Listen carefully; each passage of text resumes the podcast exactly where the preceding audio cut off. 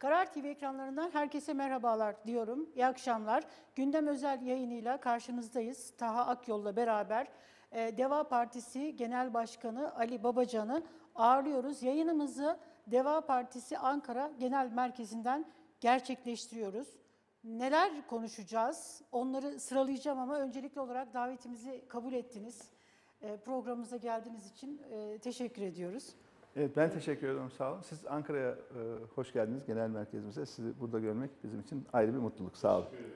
Teşekkür ederiz. Neler konuşacağız Taha Bey? Mahalli seçimleri konuşacağız. Türkiye e, yerel seçimler satım haline giriyor. Ekonomiyi konuşacağız. E, Türkiye son günlerde gri liste operasyon, gri listeden çıkmak için İçişleri Bakanlığı'nın yürütmüş olduğu operasyonlar var. Ama buna mukabil de bir saadet zincirleri ve ahlaki çürüme, toplumsal yozlaşma, siyasal yozlaşma, yolsuzlukla mücadele bunları konuşacağız. Ee, si- Merkez Bankası Başkanı e, Hafize Gaye Erkan'ın e, İstanbul Ticaret Odası'nda bir konuşması oldu. Bir cümlesi çok önemli. E, Beştepe'ye e, verilmiş bir mesaj olarak karşılandı. Bu işler nasıl oluyor? Merkez Bankası Başkanı ne demek istedi diye Sayın Babacan'a soracağız. Biz böyle algıladık. Beştepe'ye bir mesaj. Kamuoyunda da böyle açıklandı. Bakalım Ali Bey bunu Sadece öyle algıladı değil, mı? Böyle algılayanlar Algılandı, epeyce oldu. evet. Onu da soracağız. Bunu soracağız ama e, öncelikli olarak bugünün e, çok önemli bir gelişmesi oldu. Önemli bir gündem maddesi var. E, Yargıtay ve Anayasa Mahkemesi arasında bir e, polemik, bir tartışma yürüyordu. Anayasa Mahkemesi Can Atalay'la alakalı vermiş olduğu kararı e, İstanbul 13. Ağır Ceza Mahkemesi ben yetkili değilim diyerek Yargıtay'a gönderdi. Yargıtay 3. Ceza Dairesi de e, bir açıklama yapıp Anayasa Mahkemesi hakkında suç duyurusunda bulunacağını söylemişti. Şimdi buna e, Türkiye'nin şu an yürürlükte olan ceza hukukunun baş mimarlarından İzzet Özgenç bir mektup yazdı. Önce bir açıklama yapmıştı. Sonra bir mektup yazdı Cumhurbaşkanı Erdoğan'a. Dedi ki o mektupta etrafınızı saran ve çevrenizde tuttuğunuz hukukçu geçinen çakallar yüzünden somut hukuki sorunlarla ilgili düşüncelerimi sizinle zamanında arz etme ve yönlendirme kabiliyeti ortadan kalkmıştır. Buradan sesleniyorum demişti. Buradaki kullandığı ifadeyi, ya Beştepe'ye yazılan mektuba Yargıtay 3. cezadan bugün bir cevap geldi. İzzet Özgenç'e suç duyurusunda bulundular. Evet. Ne diyorsunuz? Ne diyorsunuz? E, bütün bu olanlar e, bizim anladığımız gerçek bir hukuk devletinde hiçbir zaman hiçbir şekilde yaşanamayacak hadiseler. Çünkü hukukun üstünlüğü esassa, Türkiye Cumhuriyeti eğer bir hukuk devleti ise anayasa denen bir üst hukuk normumuz var değil mi? Kesinlikle. Bu anayasa ne diyor? Anayasa Mahkemesi'nin kararları nihai kararlardır ve muhatap olan herkesi bağlar diyor. Ben mealen söylüyorum, kısalt, kısaltarak söylüyorum. Yoksa ilgili madde uzun bir madde. Yani Anayasa Mahkemesi bir karar verdiği zaman diğer yargı birimleri de, yürütmede, kurumlarda, şahıslarda onun gereğini yapar. Anayasanın çok açık hükmü. Bunun dışındaki her türlü gelişme, her türlü adım, her türlü karar aslında anayasal düzene karşı yapılmış bir teşebbüstür. Anayasal düzene karşı yapılmış bir eylemdir. Çok açık. Yani bir askeri darbe nasıl anayasal düzene karşı yapılmış bir eylem ise Anayasa Mahkemesi'nin kararına uymamak, anayasanın ilgili hükümlerini yok saymak da benzer vahamette bir adımdır.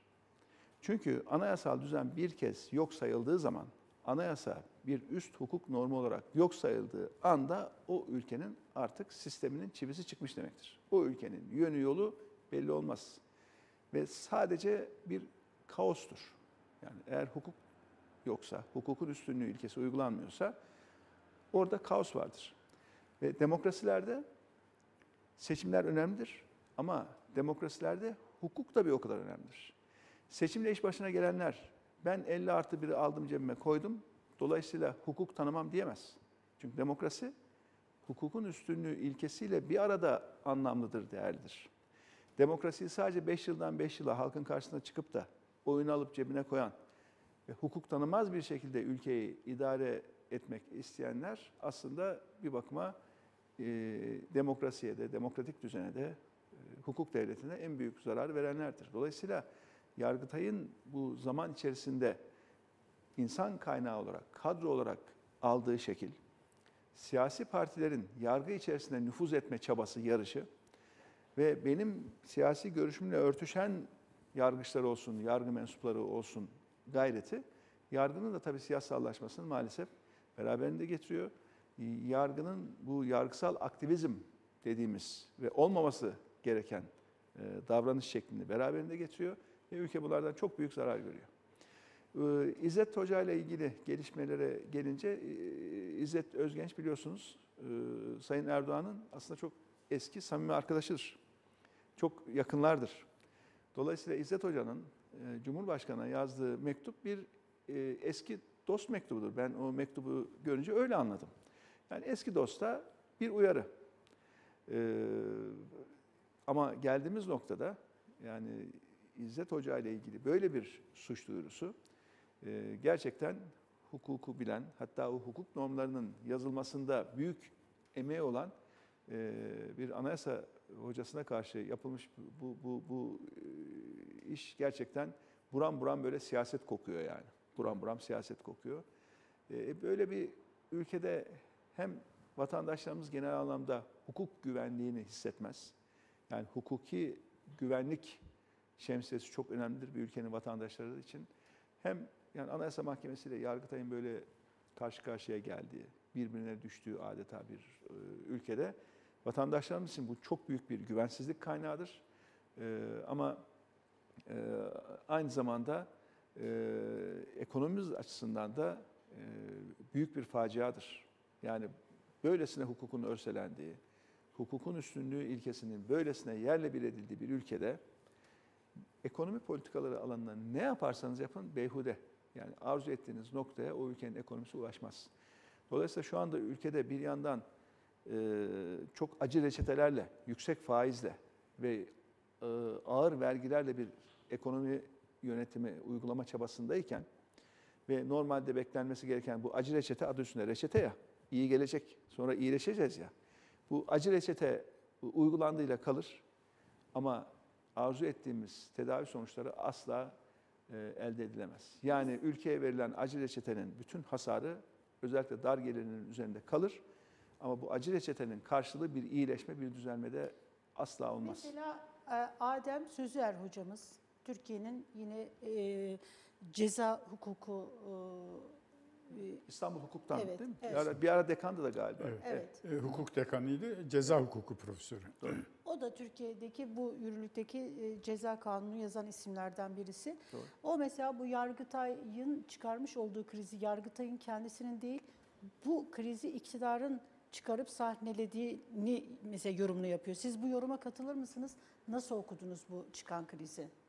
Şimdi normal şartlarda anayasanın çok açık bir hükmü varken herhangi bir yargı biriminin ister alt mahkeme olsun, ister üst mahkeme olsun, ister yargıtay olsun e, böyle şeylere cesaret edememesi lazım. Yani eğer bir mahkeme ben anayasa mahkemesi kararına uymuyorum diyorsa ya da yargıtay açık hükme rağmen hani uymuyorum deyip anayasa mahkemesi üyeleri hakkında suç duyurusunda bulunuyorsa bunun mutlaka sırtlarını bir yere dayayan insanlar olması lazım.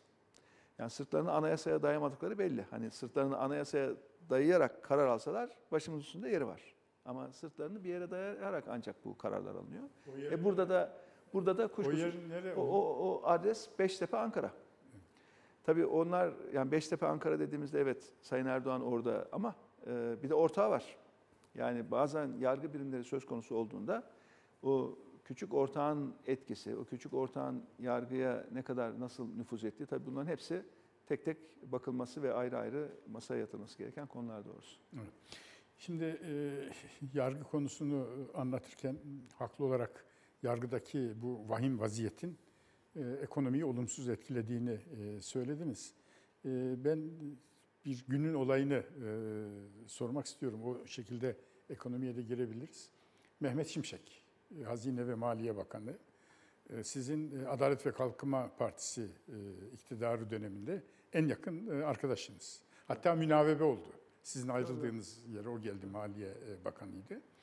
O günkü gazeteleri incelediğimizde Sayın Erdoğan Merkez Bankası'na neredeyse vatan haini diyecek kadar ağır sözlerle saldırdığında hem sizin hem Mehmet Şimşek'in Merkez Bankası bağımsızlığını savunduğunu görüyoruz. Aranızda böyle bir yakınlık var.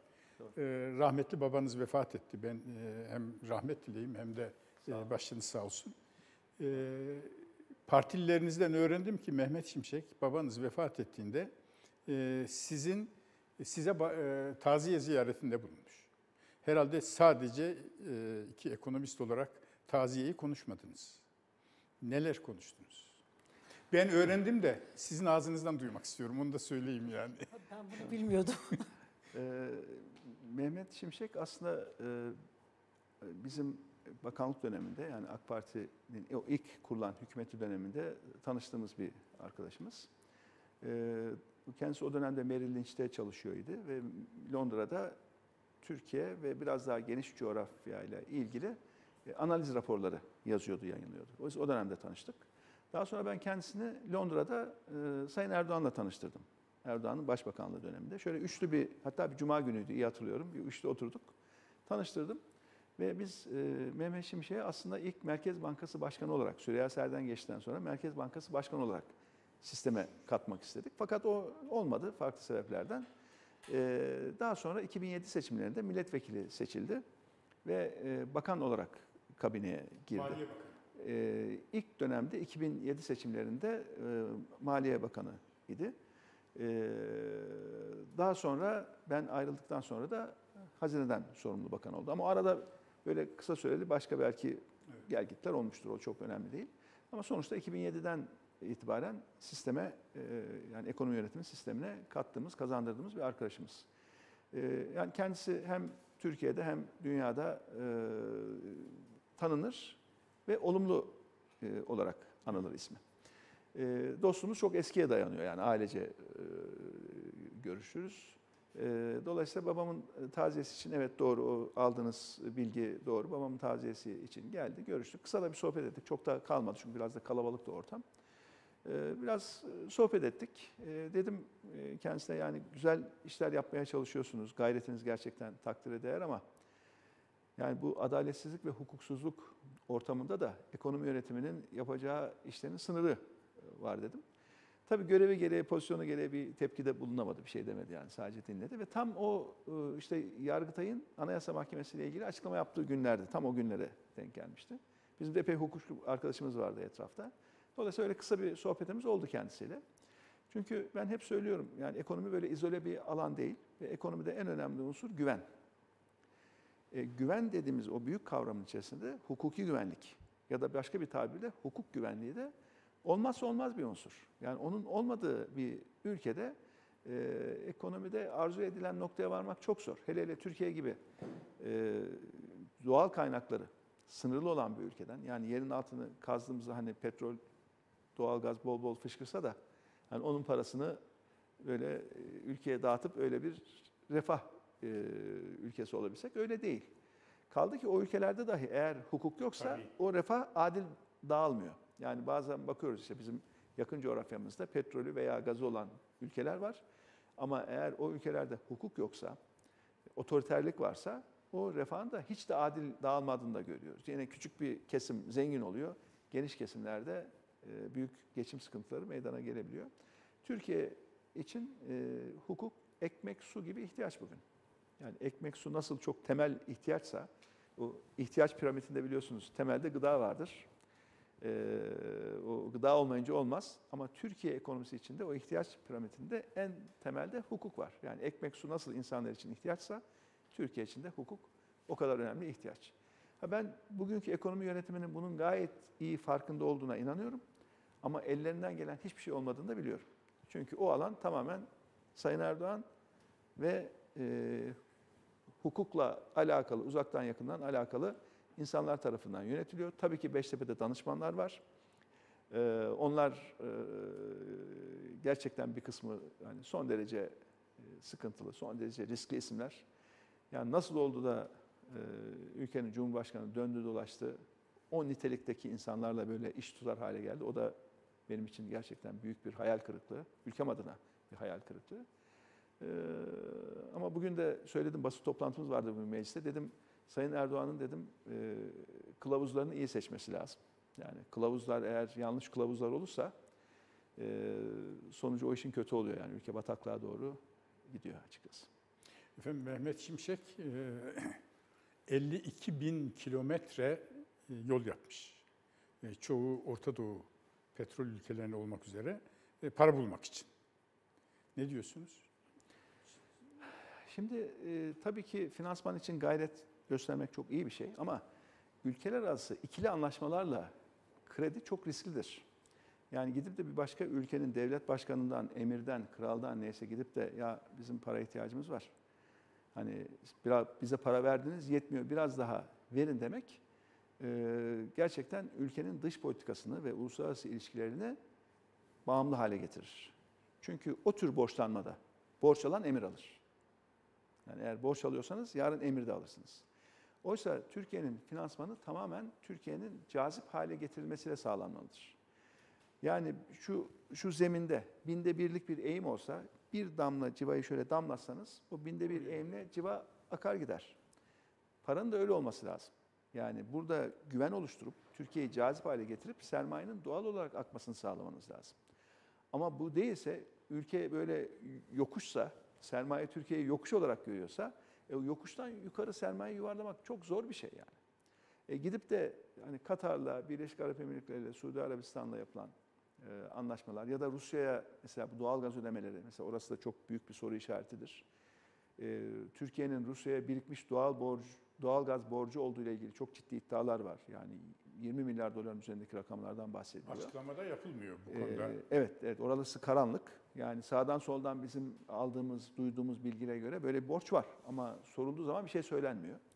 E şimdi sizin eğer Rusya'ya böyle bir doğalgazdan borcunuz varsa, e diğer ülkelere gidip para istemek durumunda kalıyorsanız, ister istemez dış politikada ve ikili ilişkilerde o ülkelere karşı boynunuz bükük olur. Dik duramazsınız. Yani kritik kararlarda kardeşim olmaz diyemezsiniz. Ey diye nara atamazsınız o ülkelere. Çünkü borcunuz vardır ve boynunuz büküktür. Yani ben 11 yıl bu ülkenin ekonomisinin başında oldum. 11 yıl. Biz gidip de tek bir ülkeden tek bir dolar borç istemedik. Türkiye'yi cazip hale getirdik. Ülkenin tabii ki borçlanma ihtiyacı olur. Yani bu borçlanma ihtiyacının bir kısmı eski borcu ödemek için olur, bir kısmı projeler için olur. Ama siz ülkeyi cazip hale getirirseniz borçlanmayı ihaleyle yaparsınız ki biz hep öyle yapardık hatırlarsanız. Derdik ki bizim bu ay 1 milyar dolarlık borçlanmamız var. İhaleye çıkardık. Kim o 1 milyar dolar bize daha ucuza teklif ederse gidip ondan borçlanırdık. Böylesine bu ülkenin ekonomisini yönettik. Onun için şu anda inanın bu ülkenin Hazine ve Maliye Bakanı'nı bırakın, Cumhurbaşkanı kendisi gidip de kapı kapı dolaşıp borç istiyorsa bu benim Türkiye Cumhuriyeti vatandaşı olarak hicap duyduğum bir konudur. Yani böyle bir şey olmaması lazım. Kabul edilemez yani. Yani siz ekonomiyi kötü yönetip ülkeyi dövizle bu kadar muhtaç hale getirip daha sonra da gidip kapı kapı borç istiyorsanız baştan da söyledim borç alan yarın emirde alır. Peki Sayın Babacan, ben şimdi bir e, şey yaptım hesap böyle. Ee, biz en son sizinle 6 ay önce yani seçim döneminde program yapmıştık. Ve karar olarak da her 6 ayda bir Türkiye'nin ekonomisi nerede diye size soruyoruz. Siz de 6 ayda daha iyi bir noktada mı, ne, neler oldu bunları bize anlatıyordunuz. Ee, Ekonomide yönetim değişti. Mehmet Şimşek ekonominin başında ve ekonomiyi düzeltmek adına e, işte Türkiye'nin rasyonel zemine oturması gerektiğini söyledi ve rasyonel zemine oturması için adımlarda atıyor. E, Şu andaki uygulanan ekonomi politikasını nasıl buluyorsunuz? E, Türkiye'yi 6 ayda işte hani ne yaptı, neler oldu? E, Çünkü adımlar atılıyor ama hala işte ekonomi, politika faizi yüzde 40. Döviz hala düşmedi, düşmüyor. Enflasyon yüzde yetmişleri zorluyor. Ee, 6 ay da önemli bir süre olmalı. Yani en azından bir şeylerin düzelmesi açısından. Siz nasıl değerlendiriyorsunuz, nasıl buluyorsunuz bu politikaları? Yani aslında Neler değişti bugün- altı ayda? Bugün 30 Kasım ve e, seçimlerden bu yana tam 6 ay geçti. Evet. Normalde 6 ayı bırakın ilk 3 ay çok önemlidir yeni kurulan hükümetlerde yani ilk 90 gün, ilk 100 gün denilir ve o dönemde atılan adımlar ve onun sonuçları çok kıymetlidir. Yani biz ona altın fırsat penceresi deriz hep. Ee, yani özellikle ekonomi politikalarında seçimlerden sonraki ilk 90 gün, ilk 100 gün altın fırsat penceresidir. O dönemde yapacağınızı gerçekten yaparsanız ve hemen iyi sonuçlar almaya başlarsınız. Şimdi o altın fırsat penceresi maalesef kapanmış durumda. Ve bir yerel seçime doğru gidiyor ülke ve tam bugün itibaren de 4 ay sonra yerel seçim var. Şimdi 6 aylık karnesinde hükümetin neler var diye baktığımızda siz de bahsettiniz. Bakın Merkez Bankası faizi 6 ayda ne olmuş? %8,5'tan çıkmış %40'a. Bu tabii sadece Merkez Bankası e, faizi değil, e, piyasa faizlerini de etkiliyor. Ona biraz sonra geleceğim. Ama seçimden bu yana dolar ne olmuş? 20 liradan 28 liraya çıkmış. Seçimden bu yana mazot ne olmuş? 20 liradan 37 liraya çıkmış. Seçimden bu yana enflasyon ne olmuş? Tabii bu TÜİK'in açıkladığı enflasyon %40'tan %61.4'e çıkmış. Fakat enflasyonla alakalı daha da hazin bir tablo. TÜİK'in açıkladığı enflasyonla piyasadan bağımsız yapılan ölçümler arasında büyük fark var. Bakın. Bu maviler TÜİK enflasyonu. Kırmızılar ENAK yani bağımsız enflasyon araştırma grubunun enflasyonu. Ve arada iki kat fark var. Şimdi biz hangi enflasyondan bahsediyoruz? Merkez Bankası diyor ki ben enflasyonu düşüreceğim. Bir dakika hangi enflasyon? Yani önce Merkez Bankası'nın şunu çıkıp açık bir şekilde söylemesi lazım. Ben TÜİK'in enflasyonuna güveniyorum. Doğru bir enflasyondur o. Merkez Bankası enflasyon tahmini yapıyor. Enflasyon hedefinden bahsediyor. Hangi enflasyon? Gerçek vatandaş enflasyonu mu? Yoksa TÜİK'in açıkladığı üstü örtülmüş, kamufle edilmiş, makyajlanmış enflasyon. Arada iki kat fark var ya. Yani bugüne kadar çıkıp da bir Allah'ın kulu bu farkı açıklamadı. Mesela yeni ekonomi yönetiminden ben bunu beklerdim. Yeni Mesela ekonomi yönetiminden. Galatasaray yaptığı bir anlaşmaya, e, sponsorluk anlaşmasına ikisini birlikte koymuştu. Daha sonra baskıdan dolayı kaptan geri çektiler o anlaşmayı. Düzelttiler ve sadece TÜİK kaldı. Evet. Yani Genel çünkü petrol. herkes biliyor. Yani sokağa çıkan, alışveriş eden, evine şöyle bir kilo peynir alan herkes biliyor ki TÜİK'in enflasyonu gerçek enflasyon değil. Bağımsız araştırmalar iki kat ve bu sürekli dikkat edin. Sürekli, sürekli, sürekli. Ve aradaki makas kapanmadı. Kapanıyor. Yani ben yeni ekonomi yönetiminden şunu beklerdim. Önce biz bu ülkedeki verileri dürüst bir şekilde gerçek veriler ortaya koymamız lazım. Ülkenin gerçek verilerini ortaya koymamız lazım ki hem yaptığımız işin anlamı olsun, açıkladığımız hedeflerin anlamı olsun ve öncelikle şu güven farkını kapatalım. Yani Türkiye'de sadece bir bütçe açığı yok. Türkiye'de sadece bir cari açık yok. Türkiye'de bir de güven açığı var. E, güven açığının en önemli kaynaklarından birisi de bu gerçek enflasyonla TÜİK'in açıkladığı enflasyon arasındaki fark ve bu sistematik olarak devam ediyor. Öyle hani birkaç aylık mesele de değil. Ya seçimden önce gösterdiler sonra düzelttiler. O da değil yani. Bunu çıkıp ekonomi yönetiminin önce bir açıklaması lazım. Demesi lazım biz Kur'an üzerine el basıyoruz ki bu enflasyon doğrudur ve biz buna inanıyoruz ve bu enflasyon düşmek için uğraşıyoruz demeleri lazım. Diyemezler. Çünkü gerçekleri her vatandaş olduğu gibi ekonomi yönetiminde gayet iyi biliyor. Öncelikle bunu biz çözmek gerekiyor. Yani verileri doğru açıklamayan, yanlış açıklayan bir e, e, e, hükümetten, bir istatistik kurumundan ne bekleyebilirsiniz ki? Ve bunun sonuçta dönüyor dolaşıyor bedelini bu millet yüksek faiz olarak ödüyor. Yani yüksek faiz bugün sadece e, tüketici kredilerinin faiz değil, sadece e, işletmelerin, ticari işletmelerin gidip bankadan kredi çekerken ödediği faiz değil. Aynı zamanda hazinenin ödediği faiz. Şimdi Sayın Erdoğan ne diyordu? Faiz sebep, enflasyon sonuçtu diyordu. Bunu yıllarca bu iddiada bulundu. Yıllarca. Ve ben ekonomistim, benim alanım ekonomi, benim tezim budur diyordu. E eğer kendi tezi doğruysa, yani faiz sebep enflasyon sonuçsa, Merkez Bankası'nın faizinin %8,5'dan %40'a çıkmasının sonucu daha yüksek enflasyon olacaktır. Değil mi? Eğer kendi tezi doğruysa. Yani bu çok basit bir mantık bu yani. Çok basit bir mantık. Yok eğer bu tezi yanlışsa çıkıp bu milletten özür dilemek zorundadır. Ben bu ülkede tam 5 yıldır bu tezi savundum. Faiz sebep enflasyon sonuçtur dedim. Enflasyon da sonuçta patladı. Benim bu tezim yanlışmış. Onun için şimdi Merkez Bankası faiz yükseltiyor. Faiz yükselterek enflasyonu düşürmeye çalışıyor diye çıkıp dürüst bir şekilde bu milletin önünde bunu anlatmak zorundadır. Bunu anlatmadığı sürece güven oluşturamaz. Ekonomi yönetimi ne yaparsa yapsın Bugüne kadar Sayın Erdoğan çıkıp bununla ilgili tek bir kelime etmedi bakın. Tek bir kelime söylemedi. O konuda hep susuyor. Faiz konusunda susuyor. Seçimlerden önce her gün faizden bahsederken ben iktidarda olduğum sürece faiz artmaz ancak iner derken seçimlerden sonra 6 ayda 6 kez faiz arttırdı Merkez Bankası ve o susuyor. O sustuğu sürece de güven oluşmuyor. Yani çıkıp desek evet ben hata yapmışım. Merkez Bankası'nın yaptığı doğru dese şu andaki ekonomi yönetimine aslında belki de bir katkısı olacak, faydası olacak. Onu da yapmıyor.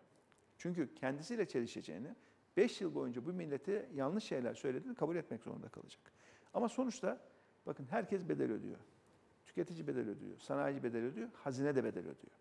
Bu ülkenin hazinesi sizden, bizden, herkesten topladığı vergileri şu anda faiz olarak ödüyor. Rakamları hemen göstereyim. Bakın. Bütçeden faiz ödemeleri. Şimdi 3 yıllık orta vadeli programda açıklandı ya. Evet. 2024 bütçesi de şu anda mecliste görüşülüyor. Bakın hazinenin ödediği faizlere Allah aşkına bakın. 2018'e kadar 50 milyar TL civarında seyrediyor. 50 milyar. Daha sonra 2018'de Erdoğan tek yetkili oluyor. Çok istediği başkanlık sistemi ve her türlü kararı tek başına alabilecek yetkiyi alıyor. Merkez Bankası'nın bağımsızlığını sıfırlıyor. Enflasyon başlıyor artmaya, faizler başlıyor artmaya, piyasa faizleri. Hazinenin ödediği faiz artmaya başlıyor ve şu faiz ödemelerine bakın. Şu hale bakın. Yani 50 milyardan 2 trilyon 321 milyara çıkan bir faiz ödemesi var. Merkez 2000 Bankası 2 trilyon faiz mi ödüyor? Bu hazinenin ödediği faiz. Hazine, pardon Merkez Bankası değil hazine. Hazinenin bu 2 trilyon. orta vadeli programda 2026 için koydukları rakam. Sayın Erdoğan imzasıyla yayınlandı bu. Evet. Orta vadeli program. Resmi gazetede. Ve kendi yayınladığı... enflasyona göre e, regüle edersek e, yine büyük artış olur değil mi? Tabii ki. Yani isterseniz enflasyona göre, isterseniz milli gelire göre, neye, neye göre bakarsanız bakın kaldı ki e, bu dönemde de enflasyon yok mu var? Yani bu dönemde de yüzde bazen 8, bazen 7, bazen 10, 11 enflasyon var. E, bu dönemde de kurda artışlar var. Enflasyondaki ve kurdaki artışa rağmen hazinenin faiz ödemesi artmıyor dikkat edin. Ama burada enflasyonun artışı var, faizin artışı var ve bununla beraber hazinenin ödediği faizler var. Bakın 2024 bütçesi şu anda görüşülüyor. 1 trilyon 276 milyarlık faiz ödemesi öngörülüyor şu anda. Bu meclisten yarın geçtiğinde hazine her ay yaklaşık 100 milyar lira faiz ödeyecek. 100 milyar lira. Dolayısıyla peki bunun sonucunda ne oluyor? Bu faiz ödemek bütçe açıda olduğu için daha da fazla borçlanarak ödeniyor. Peki bu arada hazinenin borcu ne oluyor? Bakın buralardan başlıyor. Şu son yıllardaki artışa bakın. Bu nerede bitiyor? 2023'te bitiyor. Şu en son rakam. 2023 bu. Ve hazinenin borcunda nasıl arttığını burada görüyorsunuz. Bu milli gelire oran olarak da büyüyor. Enflasyondan arındırsanız da büyüyor, büyüyor, büyüyor. Yani hem ülkenin faiz ödemesi artıyor hem de ülkenin borcu artıyor. Dolayısıyla hani Sayın Şimşek dedi ya rasyoneliteye dönmek gerekiyor. Şimdi rasyonelitenin olmamasını yani bir bakıma itiraf etmiş oldular. Rasyonel Tabii. yönetilmiyordu bu Tabii, ekonomi tabii. dediler değil mi? Üstelik başka ne dediler? Dediler ki kur tutulmuş, tutulmuş, tutulmuş yıllarca ondan sonra e, döviz kuru arttı dediler. Bakın bu da yine e, Sayın Şimşek'in ifadesi. Kuru tutmuşlar dedi değil mi? Döviz kurunu. Bakın çok ibretliktir. Şu dolar kuruna bakın. Şimdi dolar kuru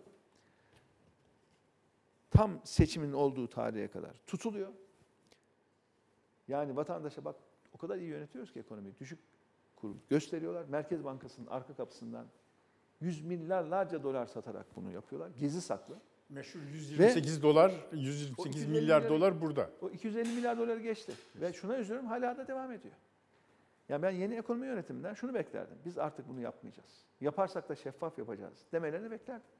Dediler Yapmıyorlar. ama yapmadılar. Yapmıyorlar. Yani Merkez Bankası hala arka kapıdan döviz satıyor ve hangi gün ne kadar sattığını açıklamıyor. Ve döviz kurunu tuttular tuttular 20 olarak vatandaşa gösterdiler seçimden seçimden sonra da böyle ara ara sala sala sala sala gidiyorlar. Çünkü burada sıkışıyor aynı düdüklü tencere gibi. Yani düdüklü tencere sıkışınca dışarıya hava bırakır ya. Sıkışıyor, sıkışıyor, sıkışıyor, bırakıyorlar. Sıkışıyor, bırakıyorlar. Sıkışıyorlar, bırakıyorlar. Bakın kaç kere seçimden sonra da sıkışmış, bırakmışlar bir. Sıkışmış, bırakmışlar iki. Sıkışmış, bırakmışlar üç. Yani üç kere kuru sıkıştırmak ama tutamamak ve en sonunda kurun artmasına razı olmak. Gerçekten Çok üzülüyoruz çünkü Türkiye buna layık değil. Türkiye Cumhuriyeti gerçekten çok büyük potansiyeli olan bir ülke. Altın Ve- pencere fırsatını biraz anlatabilir misiniz? Şimdi e, siz dediniz ki ilk 90 gün önemli sonra sonuç alınabilirdi. O halde şu Evet. anda ekonomi politikalarından Mehmet Evet. Şimşek'in uyguladığı ekonomi politikaları sonuç vermesi gerekiyordu ve enflasyonu etkilemesi gerekiyordu ekonomiyi de.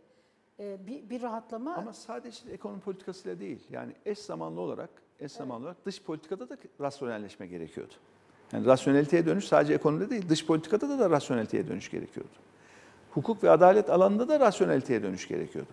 Şimdi sadece ekonomide rasyonelite arayışıyla olmuyor. Yani merkez bankalarının elinde tek enstrüman ağırlıklı olarak faiz enstrümanıdır. Yani bir bakıma hükümetin yaptığı bütün yanlışlar, bütün hatalar ve o hataların sonucunda artan enflasyonu düşürme çabasını ancak faizi artırarak merkez bankaları yapabilir. Elinde başka çare yok. Ama bu faiz ve enflasyon eğer güvensizlik sebebiyle artıyorsa, belirsizlik sebebiyle artıyorsa o zaman Merkez Bankası'nın yapacak fazla bir şey yok elinde yani. Dolayısıyla burada e, yapılması gereken ilk 90 günde hızlı bir şekilde önce şu TÜİK'in gerçekten bağımsızlığını sağlamaktı TÜİK'in. Merkez Bankası'nın hemen bağımsız olmasıydı. Mesela yeni Merkez Bankası Başkanı'na soruyorlar. Ya siz gerçekten bağımsız mısınız mealinde? Siyasi sorulara cevap vermek istemiyorum diyor. Şimdi bir Merkez Bankası Başkanı bu sorudan kaçarsa kendi kredibilitesini oluşturamaz. Yani demesi lazım ki evet ben bağımsızım. Kimseden talimat falan almam. Benim görevim enflasyonla mücadeledir. Fiyat istikrarıdır. Ben gereğini yaparım demesi lazım. Ancak öyle siz güven oluşturabilirsiniz. Yoksa ne olur? Bu yüksek enflasyonla yüksek faiz bir sarmal haline gelir. Yani şimdi Arjantin. işte Arjantin gibi. Yani Arjantin'in yeni Cumhurbaşkanı soluğu Washington'da aldı, IMF'nin kapısında aldı. Yani çok acıdır. Se- Seçimden önceki açıklamalarına bakın. Seçimden sonra yapmak zorunda olduklarına bakın. Yani e, dolayısıyla e, burada Allah'ın verdiği aklı kullanmak lazım. İlim önemlidir. Yani ekonomi de bir ilim alanıdır. Ama ekonomi aynı zamanda bir uygulama alanıdır. Yani pratik, pratik bir alandır. Sayın Babacan, Ee, dolayısıyla o, o, e, o ekonomide şöyle biraz çarşıyı pazarı bilmeden, Sultanamam'ın yeşil direğin tozunu, tozunu yutmadan, çıkışlar yokuşun tozunu yutmadan ekonomi yönetmeye kalkışmak e, ancak hüsranla sonuçlanır. Çünkü aldığınız kararların gerçek anlamda çarşıda, pazarda nasıl bir sonuç oluşturacağını bilmeniz, kestirmeniz lazım. Yoksa kapalı odalarda karar alın, e, sıkıştık, faiz artıralım, sıkıştık, borç isteyelim. Bununla ekonomik sorunlar çözülmez maalesef. Yani ilk 90 günde Elif Hanım sordunuz, bunların yapılması gerekiyordu. Bağımsız TÜİK, bağımsız Merkez Bankası, kurumların yeniden ayağa kalkması ve çok net, açık bir ekonomi politikası. Şimdi Ortodoks e, iktisatçılar, e, ki ben de e, o ekolü doğru buluyorum. Şunu söylüyorlardı, e, enflasyon e, yüksekse yüksek faiz enflasyonu aşağı çeker. E, Dövizi aşağı çeker. Niye? İşte 10 lira param var, e, bunu faize yatırırım, döviz almam, döviz aşağı gider. Ama enflasyon, pardon, faiz yüzde 40'a çıktı politika faizi. Enflasyonda paralel bir düşme yok. Döviz artmaya devam ediyor. 28 liranın üstünde. 29'u geçti dolar. Evet 29'u geçti. Neden e, o vakit Ortodoks iktisatçıların Sayın Tayyip Erdoğan'ın dediği gibi e, düşük faiz enflasyonu düşürmedi. Ama Ortodoks iktisatçıların söylediği yüksek faiz de enflasyonu düşürmedi diye sorarsam ne dersiniz? Ee, Şimdi burada e, öncelikle Merkez Bankası faizinin yani re- reel faizin pozitif olması gerekiyor. Evet. Yani beklenen enflasyon ne? Gerçek beklenen enflasyon. Gerçek beklenen enflasyonun bir miktar üzerinde Merkez Bankası'nın politika faizi olması gerekiyor ki zaman içerisinde o enflasyon aşağıya doğru inebilsin. Şimdi Merkez Bankası bu yeteri kadar artıramıyor mu diyorsunuz Merkez Bankası? yeteri kadar hem miktar olarak hem de hız olarak yapamadı. Ama Merkez Bankası niye bunu yapmak zorunda kaldı? Çünkü önce bir enflasyon patladı değil mi? Patlayan enflasyonla mücadele için Merkez Bankası bunu yapmak zorunda kalıyor. Asıl buradaki suç, günah bu enflasyonu patlatmak, bu enflasyonun patlatması, patlamasına sebep olanlar. Patlama diyorum çünkü bakın biz yani enflasyonu tek haneye indirdik iki yılda ve yıllarca tek hanede tuttuk. Yani enflasyon yüzde altıdan yüzde sekizde arttığında hemen toplantı yapardık. Ya bu iki puan nasıl artabilir, nasıl olur diye. Asgari ücret, memur maaşı pazarlıklarında yarım puanın pazarlığını yapardık sendikalarla. Yüzde iki buçuk artı iki mi? Yüzde iki artı iki buçukluk mu maaş zammı olsun diye bunları konuşurduk biz sendikalarla yani. Bakın nereden nereye gelmiş ülke. Ee, dolayısıyla ortodoks ve rasyonel ekonomi politikalarında evet reel pozitif faiz gerekir. Ama zaten yoldan bu kadar çıkmış, bu kadar patlamış bir enflasyonla mücadele sadece faiz artırmasıyla mümkün değil. Evet. Bu olmayacak da yani. Olmayacak, ya- yapamayacaklar. Mesela diyelim ki kur korumalı mevduat değil mi? Kur korumalı mevduat biz açıklandığı gün dedik bu ülkeyi batırma projesidir. Hazineyi batırma projesidir dedik. Ve şu anda kur korumalı mevduatın kur farkını tamamen Merkez Bankası'ndan ödüyorlar. Evet yeni kur korumalı mevduat hesabı açılmasın diye tedbirler aldılar ama yine de e, kur korumalı mevduatın toplam rakamındaki azalış sadece %20 civarında. %80'i duruyor. Ve bunun kur farkını tamamen Merkez Bankası ödüyor. Merkez Bankası bunu nereden ödüyor? Peki maliyeti ne oldu kur korumalı mevduat sisteminin hazineye? Şu ana kadar bizim hesap ettiğimiz rakam 700 milyar TL civarında. 700 milyar TL'lik bir maliyet var. Ve bunun yani mer- kur ve bunun tam- mevduata 700 milyar lira faiz ödenmiş. kur farkı.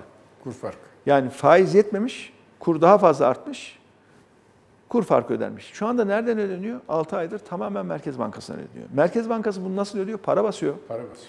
Şimdi Merkez Bankası bir yandan faizi artırıyor, enflasyonla mücadele edeceğim diye. Bir yandan da önceki açılmış kur korumalı mevduat hesaplarının kur farkları için harıl harıl para basıyor. E bastığı para enflasyonist para. Çünkü karşılıksız para. Yani onun için çok zor, çok zor. Yani topyekün bir politika değişikliği olmadan, bakın topyekün bir zihniyet değişikliği olmadan bu ülkenin ekonomisi düzelmez. Şimdi bugün büyüme rakamı açıklandı değil mi? Yüzde altıya yakın bir büyüme rakamı, beş küsur. Peki vatandaşlarımız bu büyümenin sonuçlarını hissediyor mu? Hayır. Yani emeklerimiz bu büyümeden bir pay aldı mı?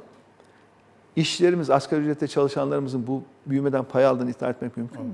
Büyümeden pay alan bir avuç insan, zaten sermayesi olan ama ne pahasına? Çok geniş kesimlerin daha da yoksullaşması pahasına bu oluyor. Bakın şunu da göstereyim. Milli gelirden alınan pay. Bu TÜİK rakamı. Evet. TÜİK rakamı. Ne zamandan bu yana? 2019'dan 2022'ye kadar. Sermayenin aldığı payı görüyorsunuz.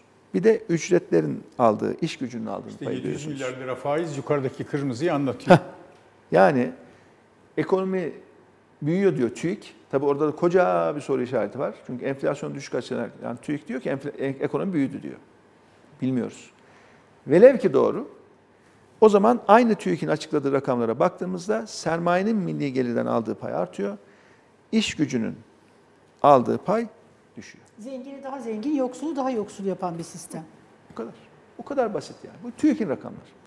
Onun için e, şu andaki kafayla, şu andaki yönetim zihniyetiyle bu ülkenin sorunlarının çözülmesini biz imkansız görüyoruz. Yani Mümkün olmayacak yani. e, aile dostunuz, yakın arkadaşınız, e, kabinede yol arkadaşınız e, Mehmet Şimşek'in e, başarı şansını maalesef diyorum ben de e, görmüyorsunuz. Hani e, ekonomi alanı dışında bir sürü alan var. Oradaki bütün hatalar, yanlışlar büyüyerek devam ediyor ve onlar geliyor bu ülkenin ekonomisini tekrar vuruyor, tekrar vuruyor, tekrar vuruyor. Yani Mehmet kumdan bunları biliyordur. yani kumdan bir kale inşa ediyorsunuz. Bir dalga geliyor, hepsini yıkıp geçiyor yani. Dolayısıyla şu andaki ekonomiyi düzeltme çabası kumdan kale inşa etme çabası. Yani bu, bu onun için havanda su dövmek mi dersiniz? Boşa kürek çekme mi dersiniz? Maalesef öyle bir durum var. Yani sadece Mehmet Şimşek değil, Cevdet Yılmaz da Cumhurbaşkanı Yardımcısı. Evet. O da O da o da iktisatçı. o da benim yakın çalışma ekibimdeydi. Yani en yakın işte 10 arkadaşımız varsa e, yakın çalıştığımız ekipte yani Cevdet Yılmaz da Mehmet Şimşek de o, o, o ekiplerdeydi arkadaşlarımız.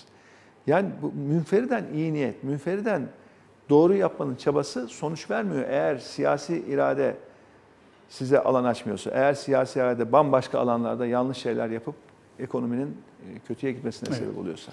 Şimdi e, Hafize Gaye e, Erkan, Merkez Bankası'nın e, başkanı, İTO'da yaptığı konuşmada çok enteresan bir cümle kullandı. Ve bu genelde Beştepe'ye mesaj olarak algılandı. Elif Çakır'ın yarınki yazısı da bu konuda, benim Sizinki yarınki de yazım da bu konuda. Konuda, evet, biz Beştepe olarak Evet, yorumladık ama bunu. bu şekilde yorumlar da çıktı. Evet. Gaye Erkan'ın bu sözleri Beştepe'ye mesaj olarak. E, Sayın e, Hafize Gaye Erkan şöyle diyor. E, tek cümle. Algı, kabul, itibar üçlüsü devreye girmiyorsa enflasyonu daha yüksek bir maliyetle de olsa bu patikaya oturtmaya azimli ve kararlıyız. Burada Eğer bu Algı. algı, oturmazsa diyor üçlü algı devreye girmezse enflasyonun daha maliyeti yüksek, artar, biz de daha ağır maliyet daha ağır kullanırız. olur diyor. Şimdi burada algı, kabul, itibar üçlüsü devreye girmiyorsa, devreye sokmayan kim ki Sayın e, Erkan bunu deme ihtiyacını duyuyor. Yani- Siz bir iktisatçı olarak ne anladınız bu cümleden? Yani şöyle, şimdi e, algı, kabul, itibar şu demek. Yani ekonomi ekibi ve ekonomi politikalarıyla alakalı beklentilerin ve güvenin oluşması demek. Yani eğer ileriye doğru beklentiler, algı, yarınlarla ilgili algı olumluya doğru gitmiyorsa, ülkenin itibar sorunu varsa bizim Merkez Bankası olarak elimizden tek gelen faizi daha da yükseltmektir diyor. İlacı Yani daha benim, da acılaştırmak. benim, benim, benim anladığım bu. Tabii soruyu kendisine sormak lazım. Ama Muhakkak. merkez bankacılık jargonunda yani bunu işte Malezya Merkez Bankası Başkanı da okutsanız, Fed Başkanı da, ECB Başkanı da okutsanız, Japon Merkez Bankası Başkanı da bunu okusa böyle anlar. Ama Siz de böyle anladınız. eğer farklı mesaj vermek istiyorsa da çıkıp açıklaması lazım. Yok ben onu demek istemedim, bunu, bunu İş dedim falan dünyası diye. değil yani. değil mi bunun muhatabı? Yani iş sermayesi, ekonomi piyasaları bu Yani algı şu açıdan bunu şu açıdan öyle. Yani olanlar eğer değil. piyasa algısı, Evet. e, piyasadaki algı, piyasadaki güven, piyasadaki itibar eğer olumluya seyretmezse bizim elimizdeki tek enstrüman faiz diyor. Faizi daha da artıracağım diyor. Yani enflasyon eğer kontrol edemezsen mevcut faiz oranıyla daha da artırmak zorunda kalacağım diyor. Benim okumam bu. Ha, farklı bir meali varsa çıkıp herhalde kendileri açıklarlar yani ilgili bakanlar açıklar, Merkez Evet. Bankası Başkanı açıklar. Yani bu bir açıdan doğru da yani Merkez Bankası'nın baştan da söyledim mi elinde fazla bir enstrüman yok yani. Şimdi net döviz pozisyonu eksiye düşmüş bir Merkez Bankası'nın. Elinde artık döviz rezervi eskisi kadar Hala eski- kuvvetli. eksi de değil tabii mi? canım tabii. Yani şimdi 130 ne diyor? milyar dolara E, ulaştık Cumhurbaşkanı diye. çıkmış diyor ki ne diyor? 2014'ten bu yana diyor en yüksek döviz rezervine ulaştık diyor 2014'ten bu yana. Bir yandan da neyi itiraf ediyor? 2014'ten sonra döviz rezervi bir düştü diyor. Daha yeni diyor oraya çıkarabildik diyor. Bunun itirafı var o cümlenin içerisinde o ayrı. Ama bunun dışında da e, bahsettiği hep bürüt. Yani siz gidip yalvar yakar Katar'dan bir miktar Merkez Bankası'na mevduat aldıysanız. Mevduat ne demek? Bugün parayı koyarım, yarın işim gelince çekerim demek değil mi?